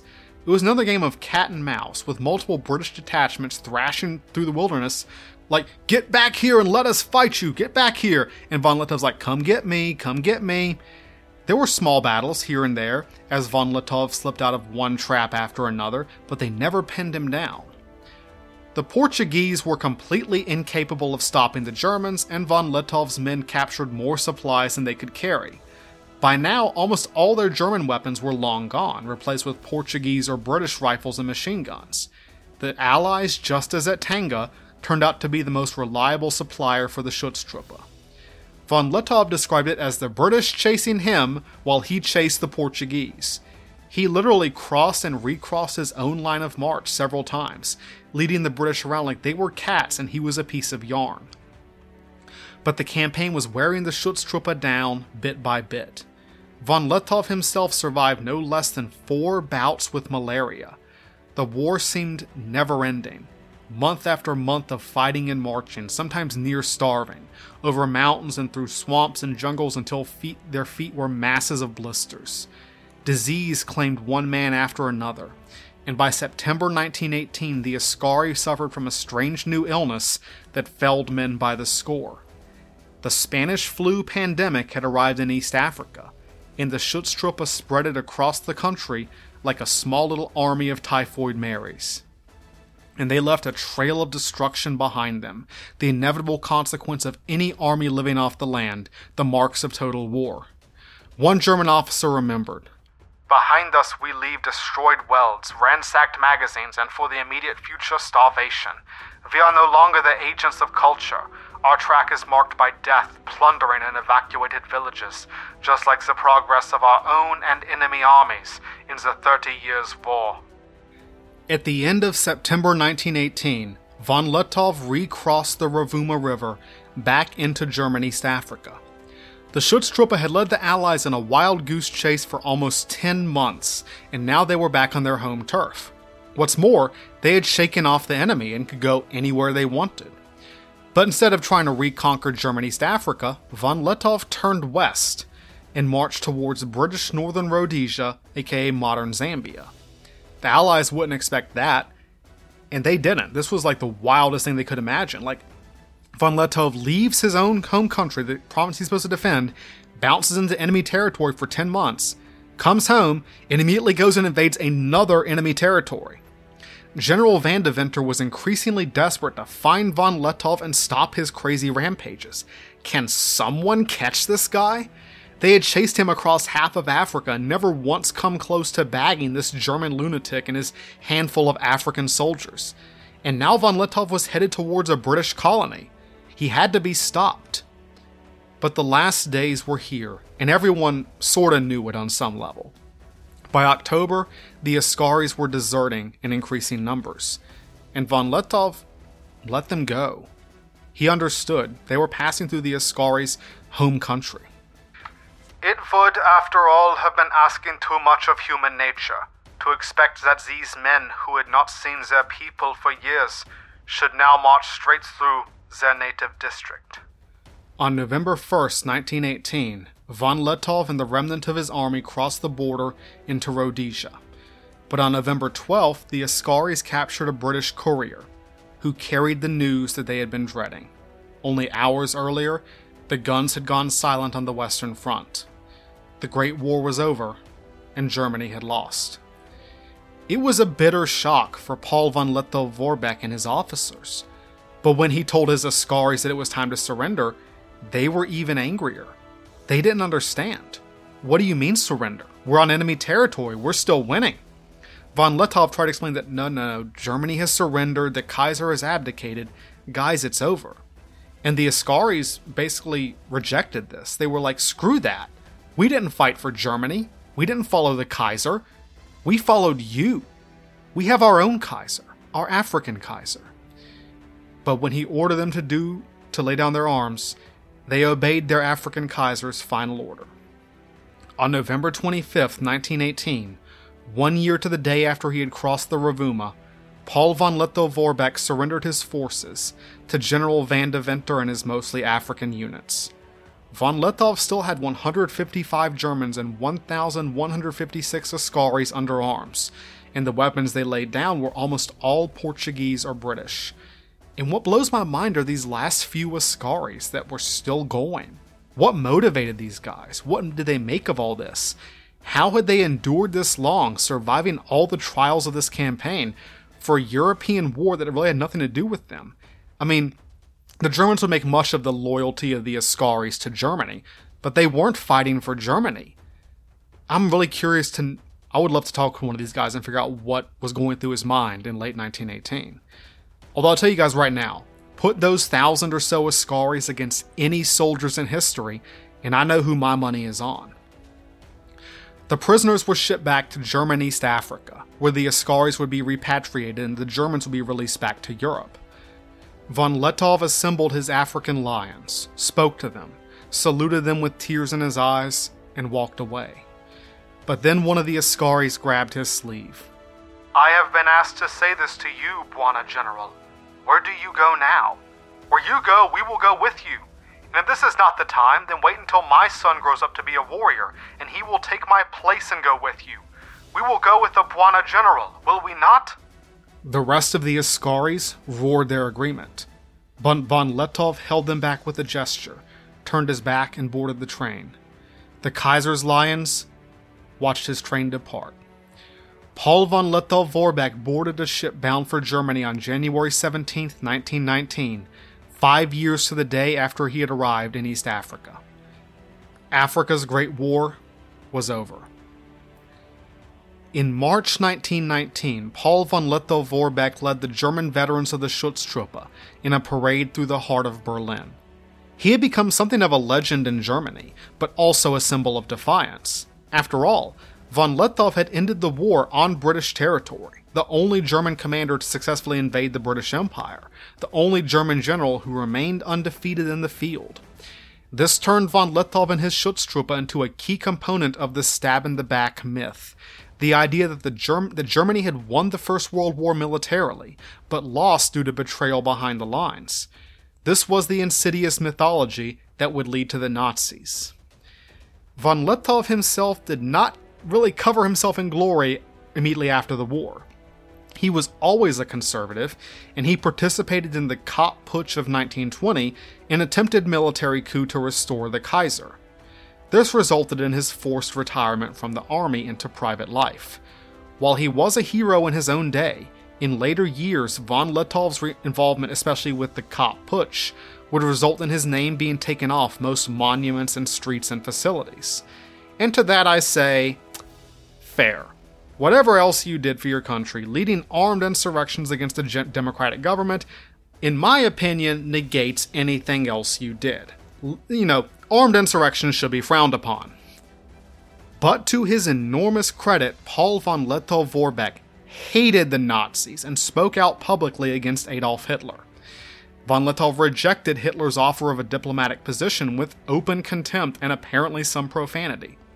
Several decades later, an American historian writing a book on this campaign asked the nephew of a Schutztruppe officer about von Letov's only face-to-face meeting with Hitler. The American said, "I understand that von Letov told Hitler to go fuck himself." And the nephew corrected him. "That's right, except that I don't think he put it that politely." Von Letov's anti-Nazi bona fides were so strong that Winston Churchill seriously considered himself for a leadership role in post-World War Two Germany. But von Letov was disgusted by politics and also heartbroken by the death of both his sons in the Wehrmacht. He lived quietly in his Hamburg apartment until his death in nineteen sixty-four. The Treaty of Versailles split up Germany's colonies between the victorious allies. German East Africa was split up, with the bulk of it becoming British Tanganyika, the Belgians receiving Rwanda and Burundi. The loss of her overseas empire led to widespread bitterness back in Germany, with profound consequences for the future. But the consequences of the Great War in Africa were larger than a change in borders. Soldiers from Cameroon or the Congo or Gold Coast or Nigeria or Kenya or South Africa, they all had to cope with the aftermath of the war to end all wars. Everything looked different after the armistice. Their experience of modern war, of combat, suffering, and survival, their collective sacrifice and trauma, they brought it home with them. The war greatly affected African society. Many of the veterans came back to their villages and their tribes with new ideas, new concepts, new ways of seeing the world that brought them into conflict with their traditional leaders. There was this whole generational shift as people began to be affected by the modern world, and Africans began to take, see a new future for Africa. Many of the First World War veterans became the leaders of African independence movements, or their children did, or their brothers or relatives did. The ripple effects of the First World War in Africa were the beginning of the end for the European empires. The German Askaris were no less shaped by what they had witnessed. The Askari veterans played an outsized role in the new British colony of Tanganyika, and later in the independent country of Tanzania. Some went into civilian jobs using their military skills to build up their communities. Some continued military careers in British service, including several former Askaris who fought in the King's African Rifles during World War Two. One of the more tragic tales is that of Majub bin Adam Mohammed, who immigrated to Germany and used his veteran status to get employment. He even married a German woman. But his relationships with German women led to his arrest for violating Nazi Germany's racial laws, and he died in Sachsenhausen concentration camp in nineteen forty-four. After von Lettov's death in nineteen sixty-four, after two Askaris arrived in full imperial dress uniform to stand guard at his funeral, the West German government finally voted to give pensions to Schutztruppe veterans still living in Tanzania. But it was hard for the Askari veterans to prove they'd served without documentation, which there just wasn't a lot of. Finally, the German clerk had an idea. He asked each veteran to perform the Manual of Arms. Not one Askari failed the test. They performed the Manual of Arms perfectly. They got their pensions. So when we think of the British, German, French, or American soldier coming home in nineteen eighteen or nineteen nineteen, think also of a Nigerian soldier, a veteran of Mahiwa, coming home to his wife and little girl, folding up his khaki uniform and laying it aside. One more veteran of the trenches, living proof that the First World War was not just a white man's war. The Great War was his war too.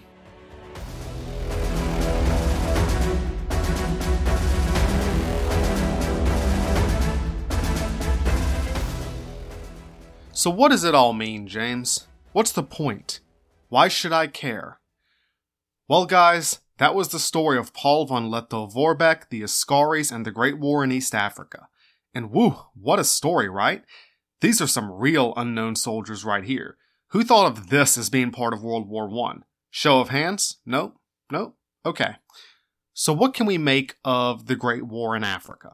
First off, I do have to say again, I skimmed some stuff and left other stuff out entirely, like entire fronts and battles and miniature campaigns that I didn't have room to cover in this episode. This could easily have been a series, but there's only so much bandwidth for series here in the Unknown Soldiers podcast. Trust me, there is a lot to the Great War in Africa. I'll, in my source post on my website, I'll mention a couple books you can look up if you want to know more. So let's tackle the elephant in the room. Paul von Lettow Vorbeck. What do you think of him?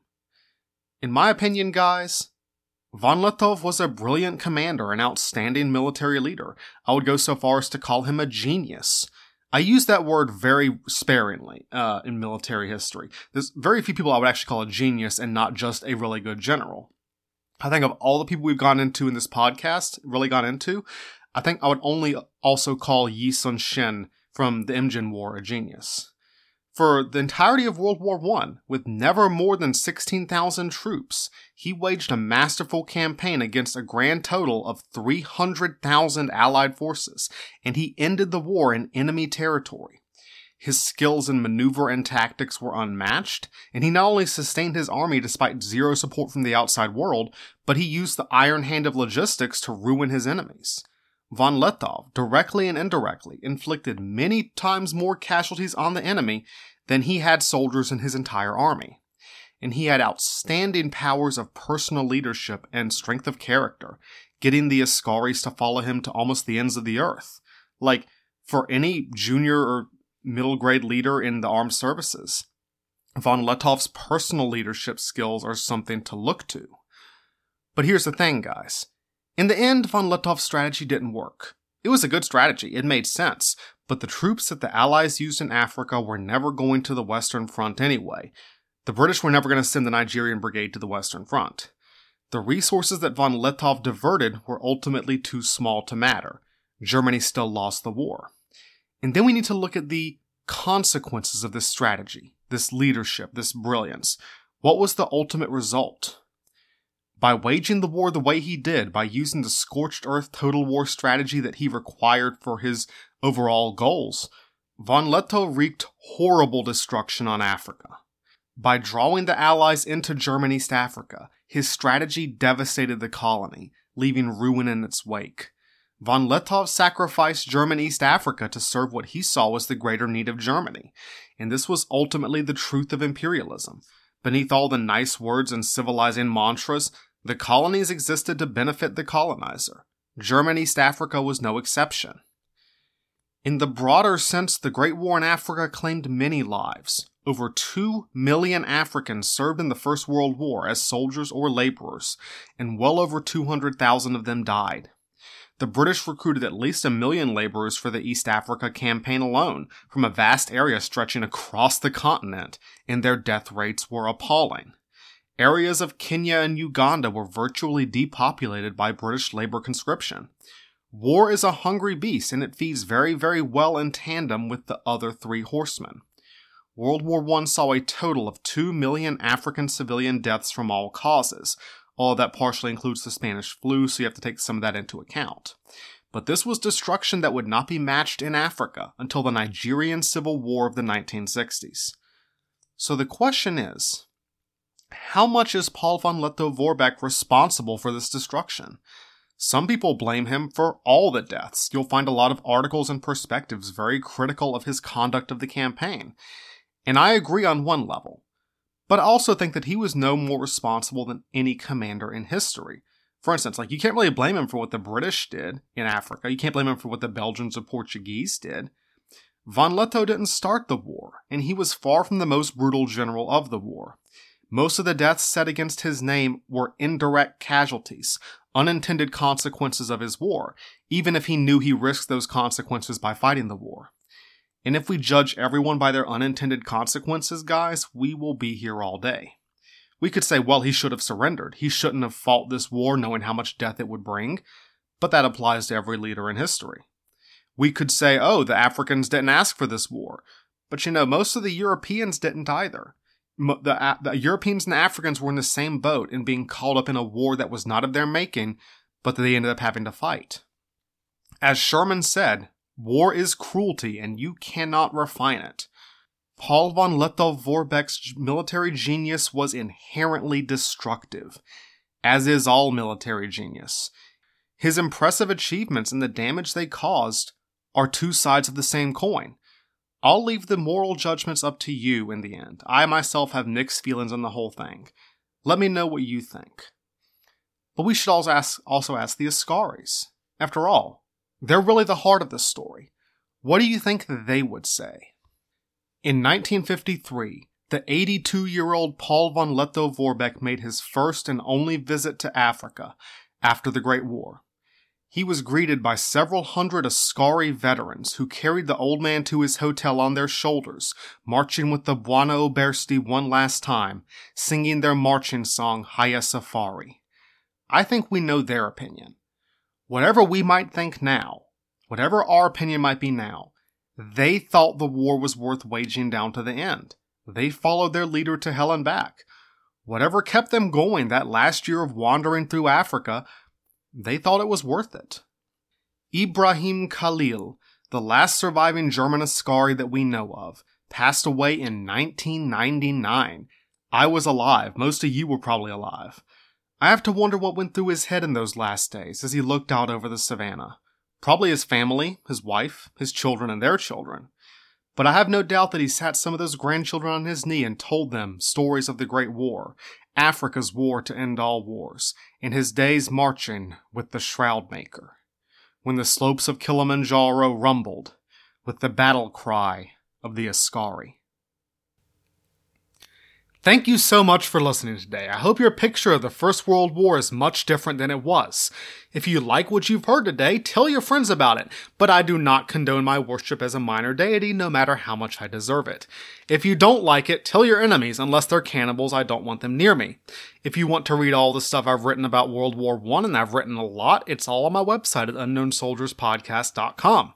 If you want to contribute to my book fund, I have a donate button there as well. I am on Facebook and Twitter at U N K Soldiers Pod, or just drop me a line at unknown soldiers podcast at gmail dot com. Finally, guys, thanks again. This was one of my favorite episodes to write and record. I truly do hope you enjoyed it. Don't forget to check back in next week for one of our side stories, The Saga of the Königsberg, and the week after that for another full-length episode. This time we're going way, way back in time. We're going back to ancient times again. I love ancient times. Everybody, everybody's terrible. All right, so I'll see you next week, only here on Unknown Soldiers.